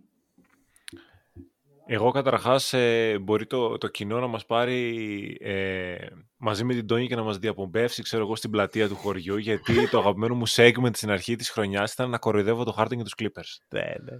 Είναι το αγαπημένο μου segment με τεράστια διαφορά. και εγώ, και εγώ γαμώ το. Ε, αλλά εγώ θα πω τώρα το εξής ότι βέβαια είναι πολλά τα αν. Αν οι Clippers παραμείνουν υγιείς, που είναι και αυτό ένα πολύ σημαντικό θέμα. Όταν έχεις δηλαδή τον George και τον Leonard, είναι το νούμερο ένα πρόβλημά σου, να παραμείνουν υγιείς μέχρι το τέλος. Και παραμείνει και το κλίμα που υπάρχει, λόγω αυτού που ανέφερε η Τόνια, του ότι υπάρχουν πολλές προσωπικότητες που μπορούν να συγκρουστούν ανα πάσα ώρα και στιγμή και είναι λίγο δύσκολο όλο αυτό. Αν αυτά τα δύο πάνε όπως τα θέλουν, εγώ πιστεύω ότι οι Clippers θα πάρουν το πρωτάθλημα φέτος. Άρα τους Ε, ονόμασες είναι- λίγο είναι- και φαβορί εδώ που Ε, θε- αν θεωρώ πάνε ότι- καλά τα πράγματα. Θεωρώ ότι είναι μετά τους Nuggets, ας πούμε, Οκ. εκεί. Ωραία. Να δώσω λίγο νούμερα. Μας αρέσουν τα νούμερα εδώ πέρα. Δε- Έχω και εγώ να δώσω ένα νούμερο, ξεκίνα με τα δικά σου. Έχω, έχω μερικά, γιατί θα σου πω το εξής. Έχω παρακολουθήσει αρκετά Clippers τελευταία. Έτυχε, δεν είναι ότι έχω κάποια. Δεν μου αρέσει τόσο πολύ ο τρόπος που παίζουν. Αλλά μου έχουν κάνει κάποια πράγματα εντύπωση στο παιχνίδι τους. Αρχικά, περιμένω τους Clippers να έχουν αρκετά λάθη. Δεν έχουν τόσα. Αλλά δεν, αυτό δεν με τράβηξε τόσο. Παρακολουθώ το πώς δουλεύει η επίθεσή τους και αν θεωρώ ότι είναι contenders με βάση αυτά που βλέπω. Έχουν την τέταρτη καλύτερη επίθεση που πρέπει να έχεις είτε πολύ καλή επίθεση είτε πολύ καλή άμυνα. Πρέπει να είσαι σε ένα από τα δύο στο top 5 σίγουρα για να είσαι contender. Και έχουν τη 12η καλύτερη άμυνα που δεν είναι ιδανικό. Δηλαδή οι περισσότερες ομάδες που έχουν πάρει πρωτάθλημα τα τελευταία 30 χρόνια είναι στο top 10. Μόνο δύο δεν ήταν. Και α, μιλάμε για ιστορικές ομάδες. Μιλάμε για τους Nuggets πέρσι και μετά μιλάμε για τους ε, Lakers τους Σακίλ και του Kobe. Αλλά τους- και έχουν και μια χρονιά οι Warriors το 18 που δεν είναι στο top 10. Να βάλω μια μικρή παρένθεση όμως σε αυτό που λες. Η 12η καλύτερη άμυνα για τους Clippers, αν ξαναλέω είναι υγιή στα playoffs με George και Leonard, γίνεται top 5 άμυνα. Αυτό το, το ακούω εν μέρη γιατί απ' τη μία ναι, αλλά απ' την άλλη έχεις και τον παράγοντα Harden που θα το σημαδέψουν, θα, θα είναι αχίλιος Δεν είναι τέρνας. τόσο κακός ο Harden φέτος στην άμυνα, για κάποιο λόγο. Δεν είναι Δεν- τόσο κακός. δεν, Δεν, λέω είναι ότι είναι κακός στη αμυντικός regular Harden. season. Τε- Εγώ γι' αυτό προσπαθώ, ρε παιδί μου, να, αυτά που βλέπω να τα περάσω στα playoff. Γιατί περί αυτού πρόκειται. Είναι σίγουρα καλή regular season ομάδα. Αυτό το έχουν αποδείξει και μπράβο τους. Αλλά τι γίνεται στα playoff; Είναι αυτό Και- που λέει ο Βασίλης όμως. Περιμένεις και από τον George και από τον Λέοναρντ να κάνουν Το ένα βήμα step up. μπροστά. Γιατί Μμμ. είναι σίγουρα. ε, καλά, δεν είμαστε, αλλά πάνε συντηρητικά. Δεν υπάρχει Οκ. περίπτωση. Δεν υπάρχει περίπτωση να μην, να μην είναι συντηρητικά, να μην πηγαίνουν συντηρητικά. Προστατεύουν τους εαυτούς τους, Ναι. έχουν πολλούς τραυματισμούς. Εγώ συμφωνώ σε αυτό που λέει ο Βασίλης. Δηλαδή, και εγώ περιμένω να τους δω. Δεν ξέρω αν είναι φαβορί για να πάρουν το πρωτάθλημα. Όμως. Τους βλέπω, ναι. Ναι, Ναι. άρα, άρα θεωρείτε ότι δεν είναι ανησυχητικό. Δεν το είπα σαν ανησυχητικό, γιατί από το 12 στο 9 πας, ε, δεν είναι τόσο δύσκολο να μπει στο top 10. Δηλαδή, αν ήταν 17η θα σας έλεγα, όπα, κάτι έχουμε εδώ. Το 12 είναι καλό. Ειδικά για τους Clippers, που ξεκίνησαν και περίεργα, είχαν και μια φάση που ψαχνόντουσαν. Τώρα, Κάποιες αυτό... άλλες ομάδες θα ευχόντουσαν ένα 12η στην άμυνα. Ειδικά με τόσους. Να σκεφτούμε ότι έχουν και τόσους stars στο παρκέ, έτσι. Ναι, ναι, ναι. Ε, πάντα Όχι, πάντα όταν αυτό. έχεις τόσους superstars στο παρκέ, πάντα στην άμυνα κάτι χάνεις. Εκτός αν έχεις μια Ναι. αμυντική, τρομερή, τρομερά αμυντική ομάδα. Και εντάξει, έχουν δύο από τους καλύτερους two-way παίχτες της τελευταίας 15 ετίας. Βέβαια, δεν είναι ότι έχουν ε, We- Harden και Doncic. Έχουν καλούς αμυντικούς. Δηλαδή, κάποια στιγμή ο- και ο Paul George και ο Kawhi ήταν υποψήφιοι για defensive player. Ο Kawhi έχει κερδίσει και δύο. Οπότε υπάρχει, υπάρχει εκεί η πρώτη ύλη. Τώρα, αυτό που παρατηρούσα είναι το πώς δουλεύει η επίθεσή τους στο half court. Γιατί δεν τρέχουν πολύ. Είναι γέρικη ομάδα. Δεν είναι αυτός ο στόχος τους. Είναι 25η Είναι, στο... είναι γέρικη ομάδα, τέλειο. Ε, εντάξει, δεν είναι και η... Τους δίκασες. Ε, όχι, όχι, δεν το λέω για κακό. Γιατί Πλάκα αυ- κάνω. φέρνει άλλα πράγματα. Αυτό, Όχι, αλλά Μου σίγουρα δεν άρεσε, φέρνει transition. μου άρεσε πολύ η λέξη. Να πάμε στον Καουά και στον Τζόρτζ να του πούμε είστε γέρικη ομάδα. Εντάξει. Είναι 25 στο pace λοιπόν. Και τρίτη σε half court offense. Αυτό σημαίνει ότι παίρνουν πολλές επιθέσεις σε half court και είναι πάρα πολύ efficient σε αυτό. Και αυτό στα playoff κάνει πάρα πολύ καλό translate. Δίνει πάρα πολλά σε μια ομάδα. Γιατί στην, στα playoff σταματάνε οι ομάδες να βασίζονται τόσο στα επιθετικά rebound και προσπαθούν να περιορίσουν το transition. Αυτός είναι ένας από τους βασικούς στόχους. Και αυτό συμβαίνει πάντα. Οπότε όταν θέλουμε να δούμε πόσο καλά θα πάει μια ομάδα στα playoff, κοιτάμε το half court offense, όχι το γενικό offensive rating. Είναι τρίτη με πάρα πολλές τέτοιες επιθέσεις, έχουν συνεχώς εργαλεία, ε, συνεχώς εναλλάσσεται η μπάλα, έχουν προσθέσει και κάποια στοιχεία πιο motion μέσα στην επίθεσή τους. Δεν είναι μόνο Άιζο Harden, Άιζο Paul George, Άιζο Kawhi. Μπορώ να πω ότι αν το δυσκολεύομαι να το πω contenders, αλλά όντως αν μου εγγυηθεί κάποιος ότι είναι υγιής, είναι σίγουρα η δεύτερη ομάδα στη Δύση. Σίγουρα. Νομίζω ότι μας, μας πρόχνει αυτό το συμπέρασμα, τώρα που βλέπουμε όλες τις ομάδες, στο ότι δεν έχουμε και μία ομάδα να πούμε, δεν ξέρω, εγώ τουλάχιστον στο δικό μου το μυαλό, δεν έχουμε τους Warriors του παρελθόντος, τους περσινούς Nuggets, δεν έχουμε μία ομάδα που να κάνει... Nuggets τι έπαθαν; Δεν με τρελαίνουν, αυτό είναι άλλη κουβέντα. Ε, δεν με τρελαίνουν. Όχι ότι είναι κακοί, ε, δεν τους βλέπω όπως ε, πέρσι. Και νομίζω ότι δεν είμαι μόνο εγώ που δεν τους βλέπω και στο παρκέ άμα τους δεις, ε, δεν είναι... Ξέρεις τι πιστεύω, πιστεύω ότι τους λείπει λίγο βάθος, τους λείπουν λίγο οι λύσεις. Είναι αρκετά περιορισμένοι, δηλαδή πέρσι το σύνολο δούλεψε καλύτερα επειδή είχαν κομμάτια στο βάθος, του, στο βάθος που τους δίνανε πράγματα. Φέτος δεν μου πολύ αρέσουν. Και γενικά αυτό είναι το συμπέρασμά μου και από τη Δύση γενικότερα. Είναι όλες οι ομάδες, είναι όλες οι ομάδες στο ναι μεν αλλά. Οι Timberwolves, ε, οι Thunder, ποιους θες, τους Clippers, τους Kings, τους Mavericks, όλους, έναν έναν τους, τους Suns. Όλοι ναι. είναι ναι μεν, κόμμα αλλά. Ναι. Ε, σε, όλους, σε όλους κάτι έχω να πω. Δεν έχω μια ομάδα που να σου πω, πω, πω είναι τρένο. Ε, έχει παίκτες φορμαρισμένους, ε, το σύνολο λειτουργεί, ε, επιθετικά, ναι. αμυντικά υπάρχει ισορροπία και περιμένω να τους δω στα playoffs. Οκ. Okay. Ε, μ' αρέσει το take. Ε, για τους Nuggets θα σου πω το εξής. Αν δεν είχαν πάρει πέρσι το πρωτάθλημα, δηλαδή αν κάναν τη φετινή τους σεζόν πέρσι, θα σου λέγα το ίδιο. Αλλά επειδή τους έχω δει σε full power και υπάρχουν και, και μάτς φέτος, παράδειγμα το μάτς με τους Celtics που μοιάζουν ότι το έχουμε. Έχουν και το, τη δύναμη του δαχτυλιδιού. Αυτό που μου αρέσει να λέω. Τους δίνει άλλη αυτοπεποίθηση. Άλλη δύναμη. Δεν μπορώ να πάω ενάντια. Δεν, δεν μπορώ να μην τους βάλω στην κορυφή του NBA, ούτε καν τις δύσεις. Όχι. Δεν ξέρω αν, αν ε, συγκρατώ, ε, κρατιούνται πίσω και κρατάνε δυνάμεις ε, και κάνουν μια διαχείριση της ε, regular φέτος. Ε, δεν είναι, στα δικά μου μάτια δεν είναι η ίδια ομάδα που είδαμε πέρσι. Δεν μιλάω για τα playoffs, μιλάω για κανονική mm-hmm. διάρκεια, έτσι. Ε, και θεωρώ τη Δύση πάρα πολύ ανοιχτή γι' αυτό ακριβώς το λόγο. Δηλαδή, γι' αυτό το λόγο που σας είπα, ότι όποια ομάδα και να διαλέξουμε να μιλήσουμε για αυτήν, θα υπάρχει και κάτι άλλο να πούμε. Ναι. Ε, βλέπεις, ας πούμε, πόσες ομάδες από τη Δύση βλέπεις να διεκδικούν; Όλες. Δηλαδή, όλες. Ρε παιδάκι μου, ε, βλέπω έξι ομάδες. Εφτά. Αλήθεια στο λέω. Βλέπω 7 ομάδες που λέω ότι καθίστε να πάμε λίγο παρακάτω να δούμε πώς θα πάνε τα playoffs. Γιατί πια, για να σου να στο γυρίσω πίσω, ποια δεν βλέπεις. Πάμε Timberwolves, Nuggets, ε, Suns, Clippers, ε, ε, Thunder. Όλες αυτές που είπες, όλες, πέρα από τους Clippers λίγο και, και αυτούς λίγο, δεν τους βλέπω. είναι, μπορείς να, μπορεί να γυρίσεις διαφορετικά η ερώτηση ποια από όλες αυτές τις ομάδες θα σου έκανε τόσο μεγάλη εντύπωση αν την δεις, ας πούμε, να είναι στους τελικούς. Okay. Εμένα δεν δε θα μου έκανε τόσο μεγάλη εντύπωση. Δηλαδή, άμα μου πεις, ρε παιδί μου, δεν τους πιστεύω προσωπικά, mm-hmm. ωραία. Αν όμως μου πεις αυτή τη στιγμή ότι οι Suns φτάσαν στους τελικούς του NBA, δεν θα σου πω τι λες, ρε φίλε, με Booker και με Durant. Ακριβώς αυτό. Λες τα ονόματα. Λες με Booker και με Durant. Ναι, τους βλέπω ρε παιδάκι μου, δεν θα τρελαθώ. Δεν, δεν έχουν όμως ένα Derek White, ρε παιδιά. Δηλαδή, πιο πολύ, πιο πολύ που μου αρέσει, εννοείται περισσότερο σαν ομάδα η, η Οκλαχώμα, θα μου έκανε εντύπωση η Οκλαχώμα να είναι στους τελικούς του NBA παρά οι Suns. Ίσως έχει να κάνει και με τα ονόματα. Ναι. Ε, Με το ότι ξέρεις, έχουν τον Durant μεν και οι άλλοι έχουν τον ε, SGA που αυτή τη στιγμή είναι ίσως και καλύτερος, να το τολμήσω να πω. Ξέρεις, Αλλά... με, με ξέρεις, ωραία. Όταν ακούω Ρε παιδί μου, Durant- όπου Durant βάλε LeBron, βάλε κάτι Μα άλλο. Αυτό είναι, αυτό είναι, δεν είναι ο Λεμπρόν, είναι ο Ντουράν.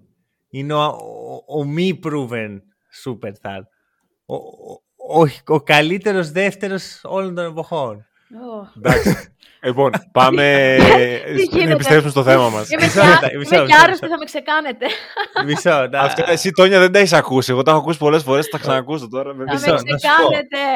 Για, για να, γιατί τώρα μπαίνουμε Φεβρουάριο. Όχι, όχι, αρχίζουν εγώ- τα συ- τύχη- συγγνώμη. Λίγο, λίγο, λίγο, λίγο. Συγγνώμη. Γιατί λέγαμε ξεκάνετε να... ε, Ο Μάνος, όχι Έχεις, εγώ. δει- εγώ έχεις δίκιο, Βασίλη. έχω άλλη άποψη. Έχεις, έχεις δίκιο, Βασίλη. Μάνο, θα με στείλεις. Ή όσοι, Ωραία, μισό ή λεπτάκι, όσοι δεν με Τόνια. έστειλε, θα με στείλεις εσύ. να, σου, να σου πάρω το take που παίρνω κάθε χρόνο εδώ μέσα στο Φεβρουάριο. Ωραία. ναι.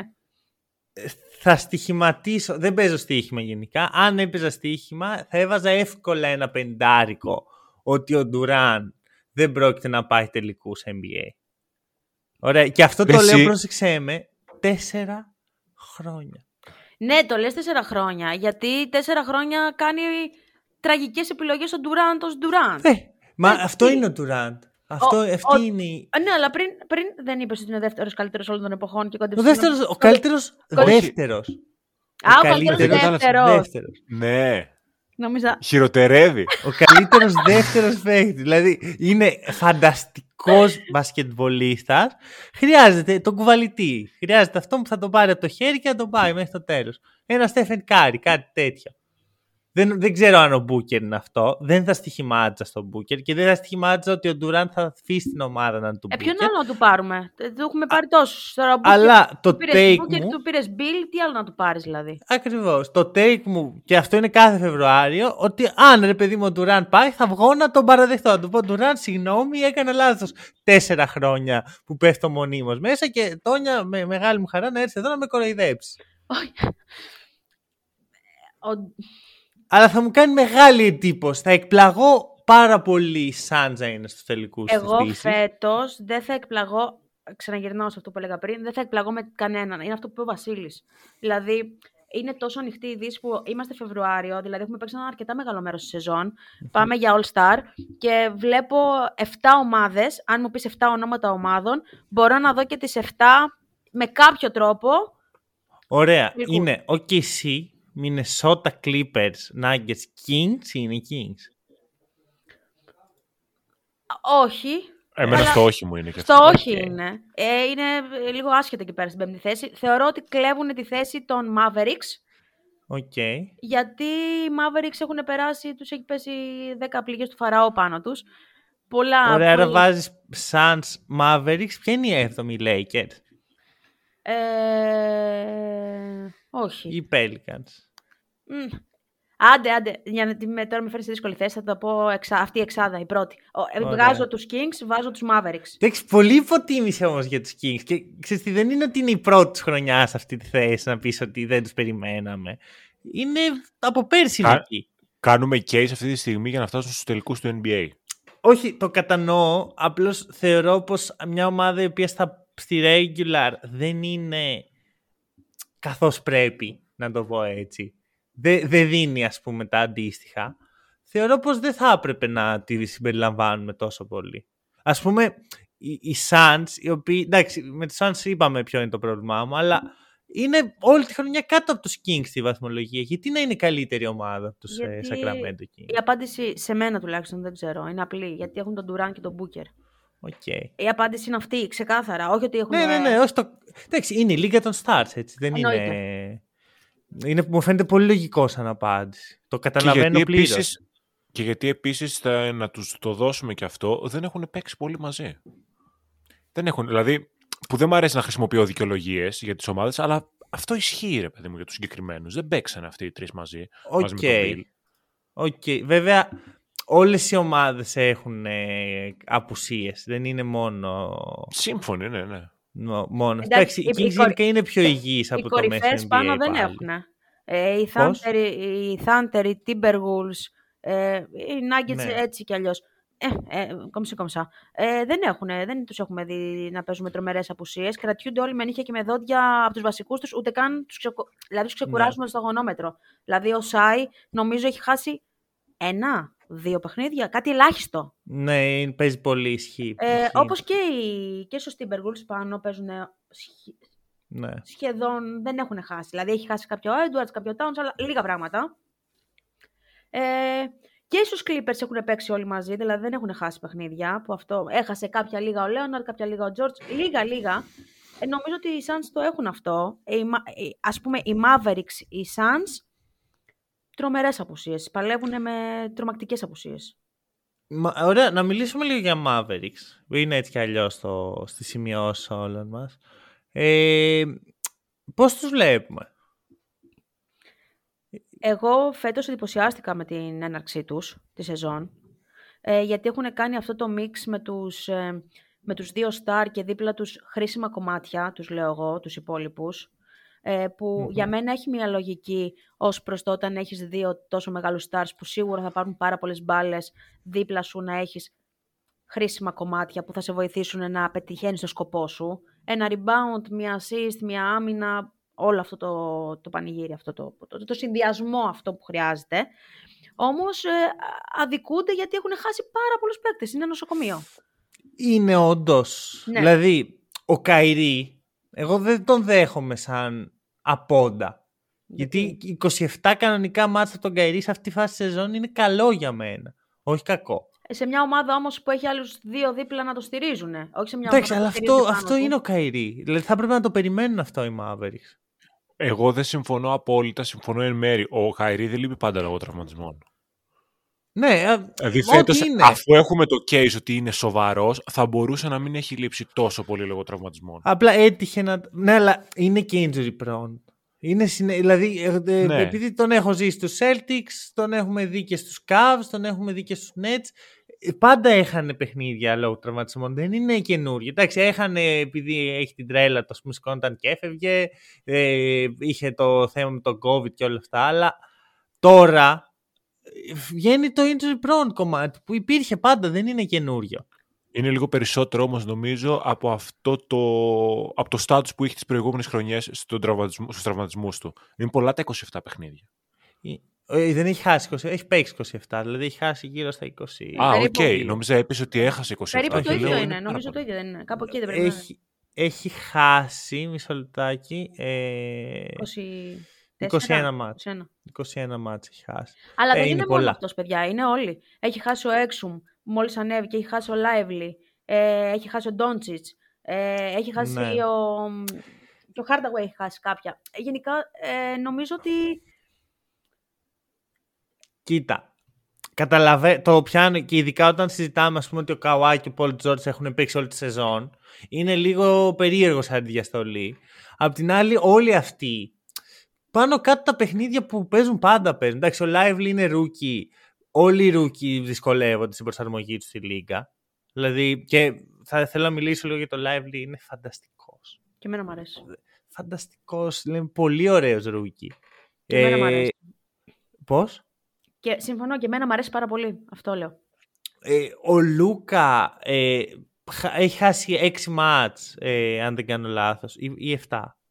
Μόνο τόσα λίγα. Όχι, 8 μάτς, 8 μάτς. Έχει χάσει 8 μάτς. Ε, είναι καλά για Λούκα που είναι και ο πιο σημαντικός ε, παίχτης. Μετά εντάξει ο Exam, φοβερό stretch εκεί τον ε, Δεκέμβρη, μ' άρεσε πάρα πολύ, πίστεψα ότι κάτι έχουμε εδώ. Απ' την άλλη, και αυτό στην καριέρα του στο NBA έχει υπάρξει injury prone. Ναι, όμως μιλάμε για μια κουβέντα. Ξαναγυρνάω σε αυτό που είπα στην αρχή. Που σε, μ- σε μια ομάδα που έχει ε, κομμάτια. Δηλαδή Ναι. δεν είναι ότι λείπει. Ας πούμε, έχεις το πάρε τους Nuggets. Ωραία. Λείπει ο Μαρέι. Είναι ένας παίκτης που πρέπει να τον καλύψεις. Αυτό σημαίνει ότι, οκ, όταν σε μια ομάδα είναι ένα star, πρέπει να βγει κάποιοι μπροστά, να πάρουν κάποιοι παραπάνω μπάλες, οκ, γίνεται. Όταν σε μια ομάδα ε, έχεις 10 παίχτες, 8, 7, όσους θες, που αποτελούν κομμάτια για να λειτουργήσει. Δηλαδή δεν έχεις το, το τρελό ταλέντο που θα σε οδηγήσει ολομόναχος όταν λείπει και ο, και ο Irving, τότε γίνονται όλα αυτά πρόβλημα. Όταν λείπει ο Έξουμ που σε, που σε κάλυψε και έφερε, όταν λείπει ο Λέβλι, όταν λείπει κάποια ο Ντόντζιτς, όταν λείπει ο Irving, όταν, Ναι, λείπει όταν λείπουν κάποια, όλοι μαζί. ο Williams, όταν αυτό το Ναι. πράγμα δημιουργεί θέμα σε μια ομάδα που έχει ρόλους και ο ένας μπαίνει να καλύψει τα κενά του άλλου ή καταλαβαίνετε τι, το σκεπτικό μου; Ναι, ναι, ναι, ναι, όχι, ε, βγάζει νόημα. Απ' την άλλη, θέλω να μου πεις το εξής. Αν ήταν όσο υγιείς είναι οι Kings, ας πούμε, Α, πόσο πιο πάνω τους βλέπεις; τους βλέπω. Τους έβλεπα Ναι, στο, μμ. στο 4-5. Όχι Οκ. στο 1-2-3, αλλά στο, Ναι, τε- ναι, ναι. στο 4-5 δεν τους έβλεπα στο play-in. Τους έβλεπα σίγουρα στα play-offs. Δηλαδή θεωρώ ότι αυτό τους έχει ρίξει κάτω από την εφτάδα. Ωραία. Να, να ξέρεις, στεναχωριέμαι λίγο που είσαι τόσο high στους, Mav- με- στους Mavericks, γιατί ήμουν κι εγώ high στους Mavericks και τώρα είσαι πιο high από μένα και δεν ξέρω πώς να αντιδράσω. Μου πήρες όλο το theme του σημερινού επεισοδίου. όχι, όχι, Είχα ετοιμάσει hot takes εδώ, είχα... όχι, πάμε, να το συζητήσουμε. Ε, δεν είμαι, ε, θεωρώ ότι τους έχει αδικήσει λίγο ε, τα κομμάτια που έχουν χάσει αυτό. Ναι, όχι, συμφωνώ. Ε, εντάξει, για μένα δεν είναι αυτό το μεγάλο πρόβλημα των Mavericks. Να είμαι ειλικρινής. Για Εντάξει, πες, να διαφωνήσουμε. υπάρχει πάντα το ερωτηματικό που λέγεται ε, Λούκα Ντόνσιτς με την έννοια ότι είναι για μένα ξεκάθαρα αυτή τη στιγμή ο πιο φορμαρισμένος παίχτης στη λίγα ε, και arguably ο καλύτερος, δηλαδή μπορεί να το, μπορώ να το συζητήσω. Μαζί με τον Γιάννη. Μαζί με το Γιάννη, ε. Ναι. Το, το Jokic- δεν είσαι μεγάλος φαν του Γιώκητς, εγώ αυτό έχω καταλάβει. Όχι, είμαι πάρα πολύ και λατρεύω και το πόσο φυσικά παίζει το παιχνίδι, αλλά δεν μπορώ να κλείσω τα μάτια μου σε μια σεζόν. Ο Γιάννης κουβαλάει τους Bucks, τον θεωρώ το μοναδικό λόγο που οι Bucks είναι στη δεύτερη θέση αυτή τη στιγμή, δεν υπάρχει άλλος. Οκ. Κατά τα άλλα είναι πάρα πολλά να συζητήσουμε, ε, πολύ μεγάλη κουβέντα, αλλά θεωρώ ότι ο Γιάννης... Α- κρατάει. Unpopular take θα πω. Δεν ξέρω, Βασίλης, εσύ από τη δικιά σου πλευρά. Δεν τον Bucks, βλέπετε, πώς αλλά με το- κοιτάει περίεργο ο Βασίλης. Φοβάμαι. Όχι, θα αλλάξουμε τώρα, με ρωτάς, θα αλλάξουμε το κόνσεπτ του επεισοδίου. Πο- όμως, Πολύ απαντήσω. γρήγορα, πολύ, σε ένα λεπτό μέσα. Πώς θα ακούς αυτό; Στα debate αυτά τα πολιτικά που κάνουν. Ε, το, ίσως να μην το υιοθετώ στο 100% είμαι αρκετά κοντά σε αυτό Ναι. που λέει η Τόνια. Δηλαδή, οι Bucks φέτος είναι από μέτρη στην καλύτερη έως κακή, ας πούμε, αρκετές φορές. Και είναι στη δεύτερη θέση γιατί έχουν πάρα πολύ ταλέντο, που με το ταλέντο που έχουν δεν θα μπορούσαν να μην δεν είναι τόσο... Δηλαδή, εγώ να πήγαινα για προπονητής θα ήταν στην πρώτη τετράδα. Και με έναν τόσο μέτριο Λίλαρτ που απλά κάνει κάτι ξεσπάσματα κανένα βράδυ και βάζει μια 45 έχουν μια σταθερά που είναι ο Γιάννης και σε επίθεση και σε άμυνα. Οκ. Ναι, εντάξει, το, το κατανοώ. Πες Βασίλη ότι συμφωνούμε 100% δεν καταλαβαίνω γιατί δεν Ναι. λες. Εντάξει, Φοβάσαι, όχι, α, φοβάσαι α, το μάνο. όχι, όχι, όχι. Δεν, σε- δεν θέλω να... Γκρίνια. Δεν φοβάμαι την γκρίνια. Έχουμε και το beef. Εγώ παίζω τώρα τα χαρτιά μου λίγα-λίγα. Έχουμε και το beef ε, Celtics Bucks. γιατί πιθανόν να βρεθούμε στα playoff. Οπότε παίζω λίγα χαρτιά. Εντάξει. Ωραία. Θα ξαναέρθω να σε στηρίξω τότε. Ωραία, ωραία. Εντάξει, Ωραία, ωραία. θα τον άκουγες για MVP, δηλαδή το Γιάννη. Φέτος. Εγώ. Ναι. Ναι. Οκ. ποιο; Εγώ, ας πούμε, άκουγα, Γιο- ε, άκουγα Ντόνσιτς, μετά Γιόκιτς, μετά Γιάννη. Κάπως έτσι θα το σκεφτόμουν. Βέβαια, ο Ντόνσιτς δεν έχει τη θέση αυτή τη στιγμή. Δηλαδή, έβδομο, έβδομη θέση play-in και MVP δεν πάνε μαζί. Τι να κάνουμε, έτσι είναι η ζωή του NBA. Δηλαδή το ξέρουν πάρα πολύ καλά. Πρέπει να πρωταγωνιστήσουν, πρέπει να κρατήσουν, να κρατήσουν τις ομάδες τους ψηλά αν το θέλουν. Και εδώ πέρα, Αυτό. έρχεται, εδώ πέρα έρχεται κάτι που σκέφτηκα, νομίζω μπορεί και να στο έγραψα, μπορεί και όχι, ότι ε, ε, πώς υπομονή λέτε να έχει ο Ντόντσιτς με το να στερείται προσωπικών α, στιγμών μεγαλύτερων με τους Mavericks. Δηλαδή, εγώ θεωρώ ότι η υπομονή του τελειώνει. Ναι. Εγώ θεωρώ Ναι. ότι πήγε στην ομάδα, της έχει δώσει αυτά που, που περίμενε εκείνη και παραπάνω ίσως. Ε, δεν φαίνεται να υπάρχει το, η παντριά που, που πιστεύουμε όλοι. Δεν, δεν γίνεται το ξέσπασμα στο να βρεθούν πιο ψηλά ή να κάνουν μια σεζόν καλύτερη οι Mavericks.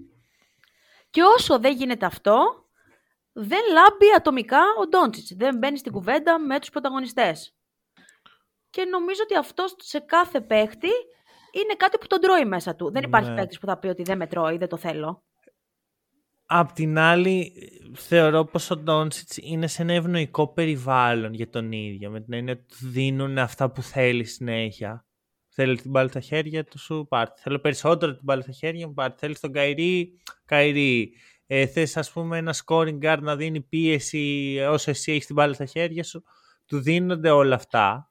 Ποια ομάδα θα πάρει τον Doncic στο NBA και δεν θα του δώσει την μπάλα στα χέρια αν θέλει. Πες μου μία. 100% συμφωνώ. 100%. Ναι, αλλά δεν, εμένα πάντα το πρόβλημά μου είναι ότι πρέπει να γίνουν και άλλα πράγματα για να έρθει Σύμφωνοι. η νίκη. Αυτό Σύμφωνοι. είναι το θέμα μου. Δεν διαφωνώ σε αυτό. Απλώς πες μου μία ομάδα στην οποία θα πάει ο Don- τους Lakers, ρε, που είναι Lakers Celtics, Δεν- πάρει ένα τεράστιο franchise. Δεν έχει να κάνει με την ομάδα, έχει να κάνει με τον συμπαίχτη. Ε, Πρέπει ο Ντόνσιτς να έχει τον συμπαίχτη που θα τον εμπιστευτεί. Να πει εσύ. Ποιο συμπαίκτη δεν θα του δώσει την μπάλα; Εννοείται όχι, ποιος όχι, θα όχι. δώσει Δεν σου μπάλα. λέω ότι ο συμπαίχτη δεν θα του δώσει την μπάλα. Να βρει τον παίχτη δίπλα του. Και αρχικά, Ναι. μισό λεπτάκι. Δεν λέω να μην κρατάει την μπάλα στα χέρια του ο Ντόνσιτς. Δεν λέω να παίζει μόνο Ναι, off προφανώς. ball. Και Δεν κάποιος μπορεί άλλος κιόλας να άμα έχει. δεν το κάνει αυτό. Αυτό. Εννοείται θα έχει το περισσότερο offensive load στην ομάδα του. Απλώς θέλω να πέσει λίγο τον Doncic, να είναι πιο ξεκούραστος, πιο ποιοτικές επιθέσεις, πιο ε, efficient αποφάσεις και να υπάρχει ένας άλλος ο οποίος κάνει αυτή τη δουλειά στο πόδι του Doncic. Και θεωρώ ότι ο Καϊρή μέχρι τώρα δεν το έχει κάνει τόσο πολύ Αυτό- όσο θα περιμέναμε. Αυτό πήγα να σου πω, ότι εδώ πέρα του φέραν το Καϊρή. Από αυτό που περιγράφεις, αν υποθέσουμε, προσωπικά διαφωνώ. Θεωρώ ότι θα του τέριαζε τέλεια ένας ψηλός, καλός. Δεν κόλλησε με τον Μπορζίνγκης, είναι μια άλλη κουβέντα να την κάνουμε, δεν κολλήσαν. Δεν ξέρω τι πρόβλημα είχαν, μπορεί να είχαν και προβλήματα αυτά που είχαν γραφτεί μεταξύ τους ως προσωπικότητες. Αλλά από εκεί και πέρα, όταν δεν κολλάς με τον Μπορζίνγκης, φέρνεις τον Irving και κολλάει ακριβώς τα χαρακτηριστικά που περιγράφεις. Δηλαδή, κάποιος να πάρει την μπάλα από τα χέρια του, να τον ξεκουράσει Ναι. και να του την ξαναμοιράσει, να μοιραστεί το, το φορτίο αυτό. Ούτε αυτό έπιασε. Ή τέλος πάντων δεν το Κα- έχουμε δει. Κάτσε να το δούμε. Γιατί υπάρχει ένα μεγάλο πρόβλημα που δεν το έχουμε πιάσει καθόλου. Ο Jason Kidd. Μιλάμε για σοβαρό απατεώνα σε αυτή την κατάσταση που βλέπω τους Mavericks. Και ε, για μένα ένα από τα μεγάλα... Εντάξει, ο Λούκα πιάνει την μπάλα, ο Καϊρή κάνει τα- το thing του. Οι υπόλοιποι παίχτες δεν έχουν ρόλο. Εντάξει, είναι ο, ο, ο finisher Derek Lively, πολύ, πολύ καλός. Εντάξει, ευνοείται και από το να έχει δύο από τα καλύτερα gut στο NBA να ε, δίνουν πίεση στο pick and roll και να αυτός να τελειώνει τις φάσεις. Μετά, ας πούμε, ο Έξαμ μπήκε, πήρε ρόλο, τώρα πάλι στο πάγκο, δεν ξέρουμε ακριβώς τι κάνει. Όχι, δεν Ο παίζει. Grant Είναι Williams τραυματίας, νομίζω. ε, τώρα έχει γυρίσει. Επέστρεψε. Α, μπορεί να τη ξανατραυματίστηκε βέβαια στο ε, είναι τελευταίο πολύ μάτι. καιρό που λείπει, δεν ξέρω τώρα τι γίνεται. Ε, Ε, Ο όπως Έξαμ και- αυτή τη στιγμή το status του είναι out. είναι Α, out, ναι, ναι, ναι. γύρισε πάντως για δύο μάτς, εντάξει, γυρνάει από τραυματισμό, το δέχομαι. Ο Grant Williams, μία είναι σημαντικός, μία δεν είναι. Ο Tim Hardaway Jr., ο οποίος στην άμυνα προσφέρει μείον, ε, είναι ο τρίτος πιο σημαντικός, στη- παίρνει τις- τα πιο πολλά σουτ. Νιώθω ότι ο Kid λίγο δεν μπορεί να βάλει μια τάξη σε όλα αυτά και πιστεύω ότι αυτό στερεί πάρα πολύ από τους Mavericks. Δεν πιστεύω ότι αν οι Mavericks έχουν τον Nick Nurse για προπονητή, κάνουμε την ίδια κουβέντα τώρα. Με αυτό το roster. Εγώ δεν ξέρω τι τάξη μπορείς να βάλεις όταν έχεις τον Irving και τον Doncic στο παρκέ. Είναι αυτό που πες και μόνος σου. Απαιτούν την μπάλα. Ε, δεν ξέρω πού θα πάει. Είναι η μεγάλη κουβέντα να την κάνουμε αυτή. Δεν ξέρω πού θα μπορούσε να πάει ο Λούκα. Και ε, για μένα θα πρέπει να πάει, αν με ρωτάτε, με μια γρήγορη σκέψη, είναι να πάει σε ένα μεγαλύτερο franchise από το όνομά του. Ναι. Lakers, Είναι αυτό που είπε ο Celtics, Βασίλης. Knicks, Ναι. ε, σε ένα ναι. που το franchise θα είναι μεγαλύτερο από τον ίδιο τον Λούκα και θα του πούνε έλα να ξαναγίνουμε ή είμαστε, τέλος πάντων, ξέρω εγώ, Ναι. αυτό που θέλουμε και εσύ θα γίνεις μέρος του. Δεν θα το κάνεις εσύ. Αυτό Yeah. ίσως τον βοηθήσει. Αυτό πέρα από τους Lakers και τους Celtics δεν το βλέπω να υπάρχει. Ή να πάει σε έναν προπονητή που έχει τον τρόπο του, όπως ο Σπόλστρα. Αυτό ή κάνα πατράιλ ή κάτι, ναι, αυτό να είναι πιο... Να έχει τα ειδικό άτομα, βάρος. Οι άνθρωποι του franchise να τον εμπνεύσουν. Όχι απλά να τον εμπνεύσουν, να τον, να τον χαλιναγωγήσουν και λίγο. Επίσης, εγώ θεωρώ ότι ο Ντόντσιτ, αν ε, πάρει κάποια στιγμή πρωτάθλημα που θα το ήθελα πάρα πολύ, θα το πάρει με αυτόν τον τρόπο. Θα είναι αυτό, δηλαδή. Με ότι... το δικό του τρόπο. Με το δικό του τρόπο θα το Δεν πάρει. θα το πιστεύω, πάρει. ναι. Θα είναι ο το πάρει. πρώτος παίκτη στην ιστορία. Δεν, της δεν, Λίγκας λέω, που δεν λέω ότι θα το παίρνει έτσι. πάρει. Λέω αν όμως το πάρει, πιστεύω ότι θα το πάρει με αυτόν τον τρόπο. Με το δικό του τρόπο. Εγώ νομίζω ότι έχει, στε, ε, έχει στερέψει η υπομονή του, να ξέρετε. Θεωρώ ότι όλα αυτά είναι ωραία που, που τα λέμε όταν μιλάμε για μικρούς παίχτες. 18, 19. Δεν είναι και, δεν- και, Όχι. και γέρη και ομάδα. ο Ένα Λούκα. λεπτό, ένα λεπτό να τελειώσω. Ε, εννοώ, μπαίνουν, μπαίνουν στο, στη Λίγκα και λες, θα το κάνει με αυτόν τον τρόπο. Θα το κάνει, ο, επειδή ο Λούκα ούτε είναι μεγάλος, αλλά ούτε είναι μικρός πια. Είναι πόσα χρόνια στη Λίγκα, έχει την εμπειρία. Ε, έρχεται κάποιο σημείο που λες, δεν παίρνω MVP. Δεν πρωταγωνιστώ. Δεν παίζω playoffs τελικούς. Η ομάδα μου δεν μπορεί να με φτάσει εκεί. Πόσο καιρό θα συνεχίσουμε να είμαστε ε, ωραία, καλά είμαστε, βάζουμε 30 πόντους και πάμε παρακάτω. Θεωρώ ότι έρχεται ένα σημείο στην καριέρα των παικτών που λένε θέλω το κάτι παραπάνω και βάζω Ναι. λίγο στην άκρη αυτό που έχω μάθει και αυτό που μπορώ ή αυτό που θέλω ή οτιδήποτε, καταλάβατε από αυτή την έννοια και λέω ότι θα προσαρμο... ε, τύπου Γιάννης. Τύπου Γιάννης που λέει ότι το κάναμε με αυτόν τον τρόπο, παιδιά δεν ξαναβγαίνει, εγώ το θέλω τώρα γιατί περνάνε τα χρόνια, φέρε μου το Λίλαρτ. Ναι. Καταλάβατε. Βγει δεν βγει, καταλάβατε. Σαν σκέψη εννοώ. Νομίζω ότι η υπομονή του με τους Mavericks με έναν οργανισμό πιο, πιο χαμηλό από αυτόν, που ναι μεν το παλεύει, αλλά δεν μπορεί να του δώσει τη στήριξη που χρειάζεται ούτε για το MVP, ούτε για το πρωτάθλημα, έχει εξαντληθεί. Και Οκ. πιστεύω ότι ο Λούκα, αν δεν ήταν ο παίκτης που είναι που κάνει κάτι βραδιές που λες ρε φίλε, ο, ο μεγαλύτερος hater να είσαι, απλά δεν τον σχολιάζεις καν, δηλαδή το- δεν μπορείς να πεις κάτι. Κάνει κάτι τέτοιες βραδιές. Αν δεν τα έκανε λοιπόν όλα αυτά, γιατί είναι τεράστιος παίκτης, νομίζω θα ήταν λίγο περίγελος. Ε, υπό την έννοια ότι είναι σε μια ομάδα που μέχρι στιγμής την καλύτερη σεζόν που έχει να επιδείξει οριακά είναι το Bubble. Όχι, είναι η επόμενη του Bubble. Πάνε τελικούς Ε, περιφέρειες. έχεις δίκιο, έχεις δίκιο, έχεις δίκιο, έχεις δίκιο, έχεις δίκιο. Ο Λούκα παίζει σε τρομερά επίπεδα πέντε σεζόν, τέσσερις-πέντε σεζόν και έχει μια μισή καλή πορεία και πολλές κακές πορείες. Ναι. Δεν είναι στη ναι. συζήτηση για MVP, μάλλον είναι στη συζήτηση για MVP, αλλά όχι με σημαντικές αξιώσεις να το πάρει. Ε, δεν είναι με καλές αξιώσεις στα play-offs. Χάνει τα play-in πέρυσι, του μένουν μόνο οι καλές εμφανίσεις. Άμα δεν έκανε αυτές τις βραδιές να βουλώνει μερικά στόματα, νομίζω ότι η πλειοψηφία θα γελούσε μαζί του. Θα έλεγε ποιος Λούκα, τίποτα. Ναι, Μηδέν. θα, σαν το Γιάννη μικρότερο, ας πούμε, ή το Γιώκητς. Θα Ωστόσο, ήταν πολύ χειρότερο γιατί δεν κάνανε το θόρυβο που κάνει ο Λούκα, θεωρώ. Ναι.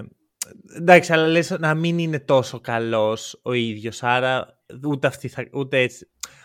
Ωραία, καταλαβαίνω αυτό που λέτε, το ακούω, πιστεύω όμως δεν είμαι έτοιμος να εγκαταλείψω το Mavericks Luka. Δηλαδή πιστεύω ότι θα υπάρξει αυτή η σεζόν, σίγουρα είναι καλύτερη από ό,τι ήταν τα πράγματα. Εντάξει, οι Mavericks έχουν κάνει κάποιες ε, τραγικές αποφάσεις, έχουν, είχαν κάποια στιγμή Πορζίνγκης, Μπράντσον, Λούκα και κατάφεραν να τους, δω- να τους χάσουν για το τίποτα. Νιώθω ωστόσο ότι θα περάσει φετινή σεζόν, μπορεί να κάνουν λίγο θόρυβο στα playoff. Δεν τους αποκλείω. Δεν, δεν θα εκπλαγώ να πάνε τελικούς περιφέρειας. Ε, Θα φανεί ωστόσο ότι υπάρχει κάτι, λείπει κάτι και πιστεύω ότι θα έχουμε απόλυση Jason Kidd το καλοκαίρι. Και με νέο προπονητή, ε, ελπίζω να κάνουν μια κανονική επιλογή οι Mavericks και όχι το κάτι αντίστοιχο του Kid. Με νέα επιλογή, τότε πιστεύω θα είναι, αν όχι μία, μία-δύο σεζόν που ο Λούκα θα είναι ας πούμε στην τελευταία, στα, εκεί που θα αρχίσει να μπαίνει στο μυαλό του αυτή η ιδέα. Μήπως να πάω στους Knicks, μήπως να πάω στους ε, Lakers, δεν ξέρω πού θα δεν ξέρω και στη φάση θα είναι η Λίγκα. Στους Magic ας πούμε θα τέργιζε αρκετά. Δίπλα στο Jalen Suggs. λοιπόν, όχι στους Magic. Σιωπή. Γιατί ρε παιδί, μια μυθικογενής ομάδα δεν θέλει να Λούκα να, το, να την ε, πάει στο επόμενο επίπεδο. Εγώ θέλω να πάει, σε, το είπα και πριν, σε έναν οργανισμό που δεν θα του κάνει πατ-πατ στην πλατούλα και θα του λέει Λούκα, είσαι Ε, αυτό το είναι... αγαπημένο μας παιδί και θα στρώσουμε τα χάλια. Θέλω να πάει σε έναν οργανισμό που θα ε, τον ε, έχει στα ίσα, θα του πει σε θέλουμε εδώ πέρα για να είμαστε εμείς μεγάλοι, σε θέλουμε και σε ένα μεγάλο για να μας ξαναγυρίσει την κορφή και θέλω να το Ναι. δω αυτό. Δεν θέλω να πάει πάλι σε ομάδα ε, μέτρια κάτω, το όνομά της να είναι κάτω από του Λούκα και να ό,τι κάνει ο Λούκα, μπράβο Λούκα, είσαι ο καλύτερος. Άρα μιλάμε για Celtics, Heat και τους Lakers σε κανονική φάση, γιατί τώρα οι Lakers pat pat στο LeBron κάνουν. Μπορώ να σου βάλω και άλλα ονόματα. Warriors μπορώ να σου βάλω. Α, Warriors όμως το timeline τους είναι πολύ διαφορετικό. Ναι, οκ. Okay. Και Bucks, μπορώ... Ε, βάζω ονόματα. Δεν σου λέω ότι μπορεί να γίνει στην πραγματικότητα. Οι Bucks δεν θα κάνουν pat-pat στο Λούκα. Όχι, με ένα Γιάννη. Α, αν είναι ο Γιάννης. Ναι. Mm, Γιάννης και, Λούκα. και, και, και ειδικά, Μη λες τέτοια στο Βασίλη. Και ειδικά, πώς, και ειδικά πώς έχουν γίνει οι Bucks τα τελευταία χρόνια. Ε, υπήρχε, το σκεπτικό μου είναι ότι υπήρχε ένας παίκτης, αν μείνει ο Γιάννης ή αν φύγει ο Γιάννης, που έχει ολοκληρωτικά έχει, μείνει, έχει δώσει το χαρακτήρα του στον οργανισμό, οπότε και να πάει ο Λούκα θα έρχεται πάντα δεύτερος, κατάλαβες τι λέω. Okay. Έτσι όπως το βλέπω αυτή τη ναι, στιγμή. ναι, ναι. Ωραία. Λέω ότι υπάρχουν ομάδες να το στηρίξουν. Ωραία, ωραία. Ε, με να το δούμε. Εγώ πάντως δεν είμαι έτοιμος αυτό να εγκαταλείψω τον Λούκα στους Mavericks. Πιστεύω υπάρχει ακόμα κάτι να δούμε από εκεί. Ε, πάμε στους Utah Jazz, παρακαλώ πολύ. Πάμε στους Utah Jazz. Βέβαια, αργεί λίγο αυτό το επεισόδιο. Αργεί με την έννοια ότι πριν μια εβδομάδα με τους Utah Jazz θα ακούγατε εδώ διθυράμπους από μένα. Τι βλέπουμε. Η καλύτερη ομάδα στην ιστορία του μπάσκετ. Will Hardy ο καλύτερος προπονητής στην ιστορία του μπάσκετ και όλων των αθλημάτων. Τώρα έπεσε λίγο το, το hype των jazz. Κα, αλλά... Καλύτερα που άργησε. Άμα είναι να έλεγες σωστά, καλύτερα που άργησε. αλλά εξακολουθούν για μένα να είναι μια πολύ, ένα πολύ ενδιαφέρον case ομάδας και ο λόγος είναι το πώς προσπαθούν να χτίσουν. Θέλω να ακούσω Τόνια πριν, πριν αρχίσω εγώ να λέω τις χοντράδες. Όχι, εδώ πέρα είναι το σημείο που μου ζητάς συγγνώμη δημόσια και, κάνουμε, και κολλάς, παίρνεις και κολλάς το, το κομμάτι από, προ, από το προηγούμενο podcast και το φέρνεις εδώ πέρα και λες συγγνώμη Τόνια που σε αμφισβήτησα και είπα αυτά τα σκληρά λόγια για το Σέξτον ενώ προσπαθούσες να μου ανοίξεις τα μάτια. Πλάκα κάνω. Δεν νομίζω ε. να πω συγγνώμη για το Σέξτον. να ξέρεις. όχι, όχι, όχι, εντάξει. Πλάκα κάνω.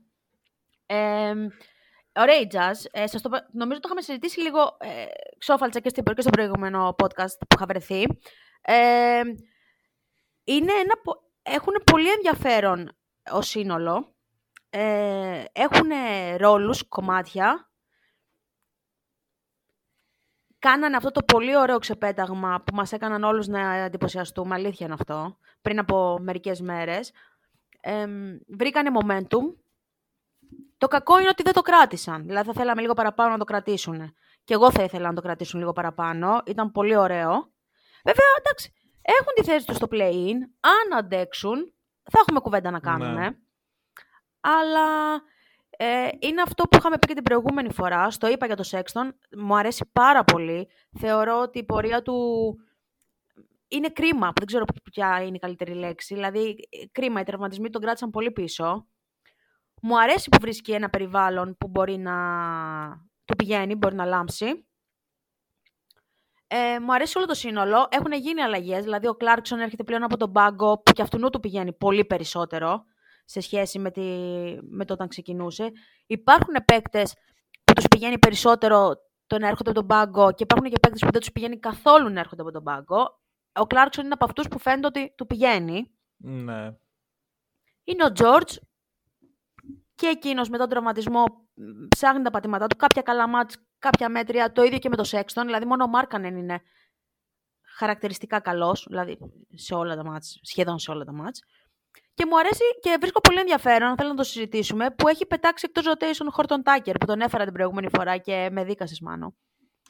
Ένα-ένα. Ε, ε, ένα για το Sexton, ένα για τον Τάκερ. Ναι, αυτή, αυτή την κουβέντα είχαμε κάνει. Σου είχα πει αυτούς τους δύο σύνολο ως ε, πακετάκι, ναι. γιατί τους είχαν πάρει μαζί τους. Πίστευα και τους δύο τον έχει πετάξει εκτός rotation.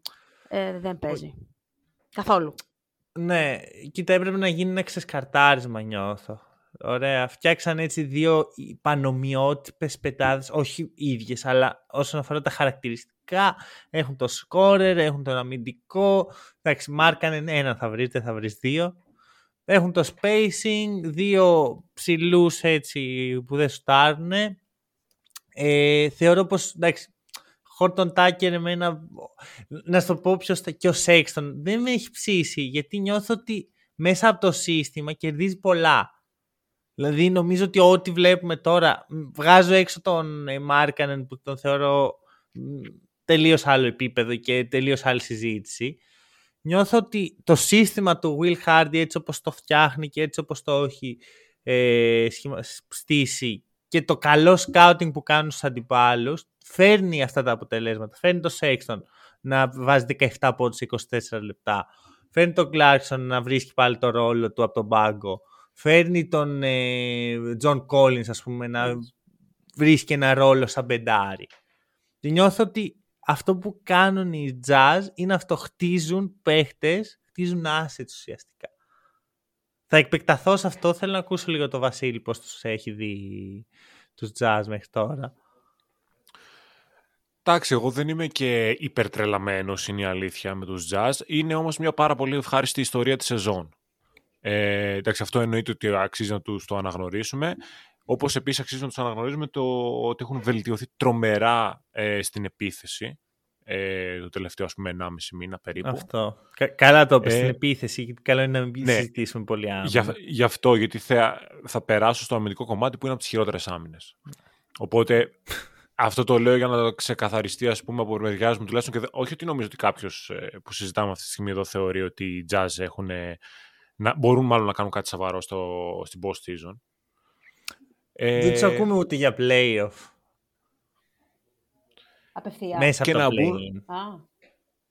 Ε, για μένα είναι first round exit όμως ό,τι και να γίνει. Εντάξει, θα μπουν ρε παιδί μου, είναι άλλο πράγμα τώρα. Η έγκλη των playoffs μετράει στο NBA πολύ. Μην, δηλαδή δεν είναι όπως στην Ελλάδα που λέμε α, αν δεν κερδίσεις δεν, είναι, δεν είσαι τίποτα. Στο NBA, ειδικά για ομάδες σαν τους Jazz που δεν είναι ότι έχουν τρελές επιτυχίες, τους νοιάζει πολύ να είναι μέσα στη συζήτηση. Δεν το ακούω πάντως ούτε ότι θα μπουν playoffs. Δηλαδή με τις ομάδες που πιθανότατα θα είναι στα play θεωρώ ότι θα τους, ε, ναι, θα είναι δύσκολο. Ναι. Βέβαια, ε... έναν άσο από το μανίκι του, του χάρτη κάθε φορά να βγάζει τα play Αυτό θα πρέπει να έχουν το, την πλεονεκτική θέση στα play-in. Όχι, εννοούσα ένα και ένα, δηλαδή δύο. Α, δύο άσους. Δύο άσους. Okay. Ένα, ένα από το δεξί, ένα από το αριστερό. Δεν ξέρω, δεν νομίζω, δεν, δεν το πιστεύω τόσο. Εμένα μου αρέσει το story των Jazz από πέρσι. Αν θυμάστε, κάνανε, ξεκινήσαν να κάνουν ένα rebuild ε, όλοι αυτό πιστεύαμε πέρσι ότι θα γίνει. Ναι. Και στις πρώτες αγωνιστικές ε, ήταν εκεί πέρα στο, στην κορυφή της δύσης και κοιτούσαν τους άλλους και δεν ξέραν τι να το κάνουν, αν θυμάστε. και είχε ανοίξει μια κουβέντα στο ότι να προλάβουν να κάνουν tanking, να αρχίσουν να χάνουν. Γιατί αν ναι. δεν αρχίζουν να χάνουν, δεν θα προλάβουν να πέσουν στις τελευταίες θέσεις. Για να... Γιατί αλλιώς ξεκίνησαν με άλλο σκεπτικό ναι. και αλλιώ πήγε σε σεζόν. Και κάποια στιγμή φυσικά ξεκίνησαν να χάνουν. Βρέθηκαν προς τα κάτω. Ποτέ δεν το εγκατέλειψαν, δεν κάνανε ε, ξεδιάντροπο ας πούμε να βγαίνουν και να χάνουν. Το πάλεψαν όλη τη σεζόν. Δεν κατάφεραν κάτι. Για κάποιο λόγο προφανώς κάθισαν το καλοκαίρι και πήραν την απόφαση ότι και πάλι δεν θα πάμε σε rebuild, δηλαδή δεν θα γκρεμίσουμε αυτό που φτιάξαμε πέρσι που ήταν για rebuild. Και ξεκίνησαν πάλι στραβά. Φέτος λες, φέτος ξεκίνησαν στραβά, δηλαδή αντίθετα από πέρσι. Και λες, ναι. οκ, okay, πάνε για tank και θα το κάνουν φέτος, φέτος. Και ξαφνικά πάλι αρχίζουν να κάνουν ένα σερί και ξαναμπαίνουν στο play-in. Νομίζω ότι εγώ προσωπικά, αν έχετε καταλάβει εσείς, πολύ ευχαρίστω να το συζητήσουμε, ε, δεν έχω καταλάβει αν έχουν καταλάβει τι κάνουμε. Δηλαδή, περιμένουμε να τους δούμε, να τους δούμε ανταγωνιστικούς, περιμένουμε Ναι. να τους δούμε να κάνουν tanking, να πάνε σε rebuild, τι, να δώσουν το μάρκανε να φτιάξουν μια νέα ομάδα. Τι περιμένω από τους ε, Jazz; Η απάντηση σε όλα σου τα ερωτήματα, Τόνια, θα δοθεί τώρα και είναι ένα ονοματεπώνυμο, λέγεται Danny Ainge. Ο πρόεδρος των Celtics για πολλά χρόνια, γι' αυτό και τον ξέρω πολύ καλά. Και αυτό που κάνει στους Jazz τώρα είναι η κλασική συνταγή του. Είναι η συνταγή που ο ίδιος έφτιαξε στους Celtics πριν από περίπου 10 με 8, χρο... 8 με 10 χρόνια.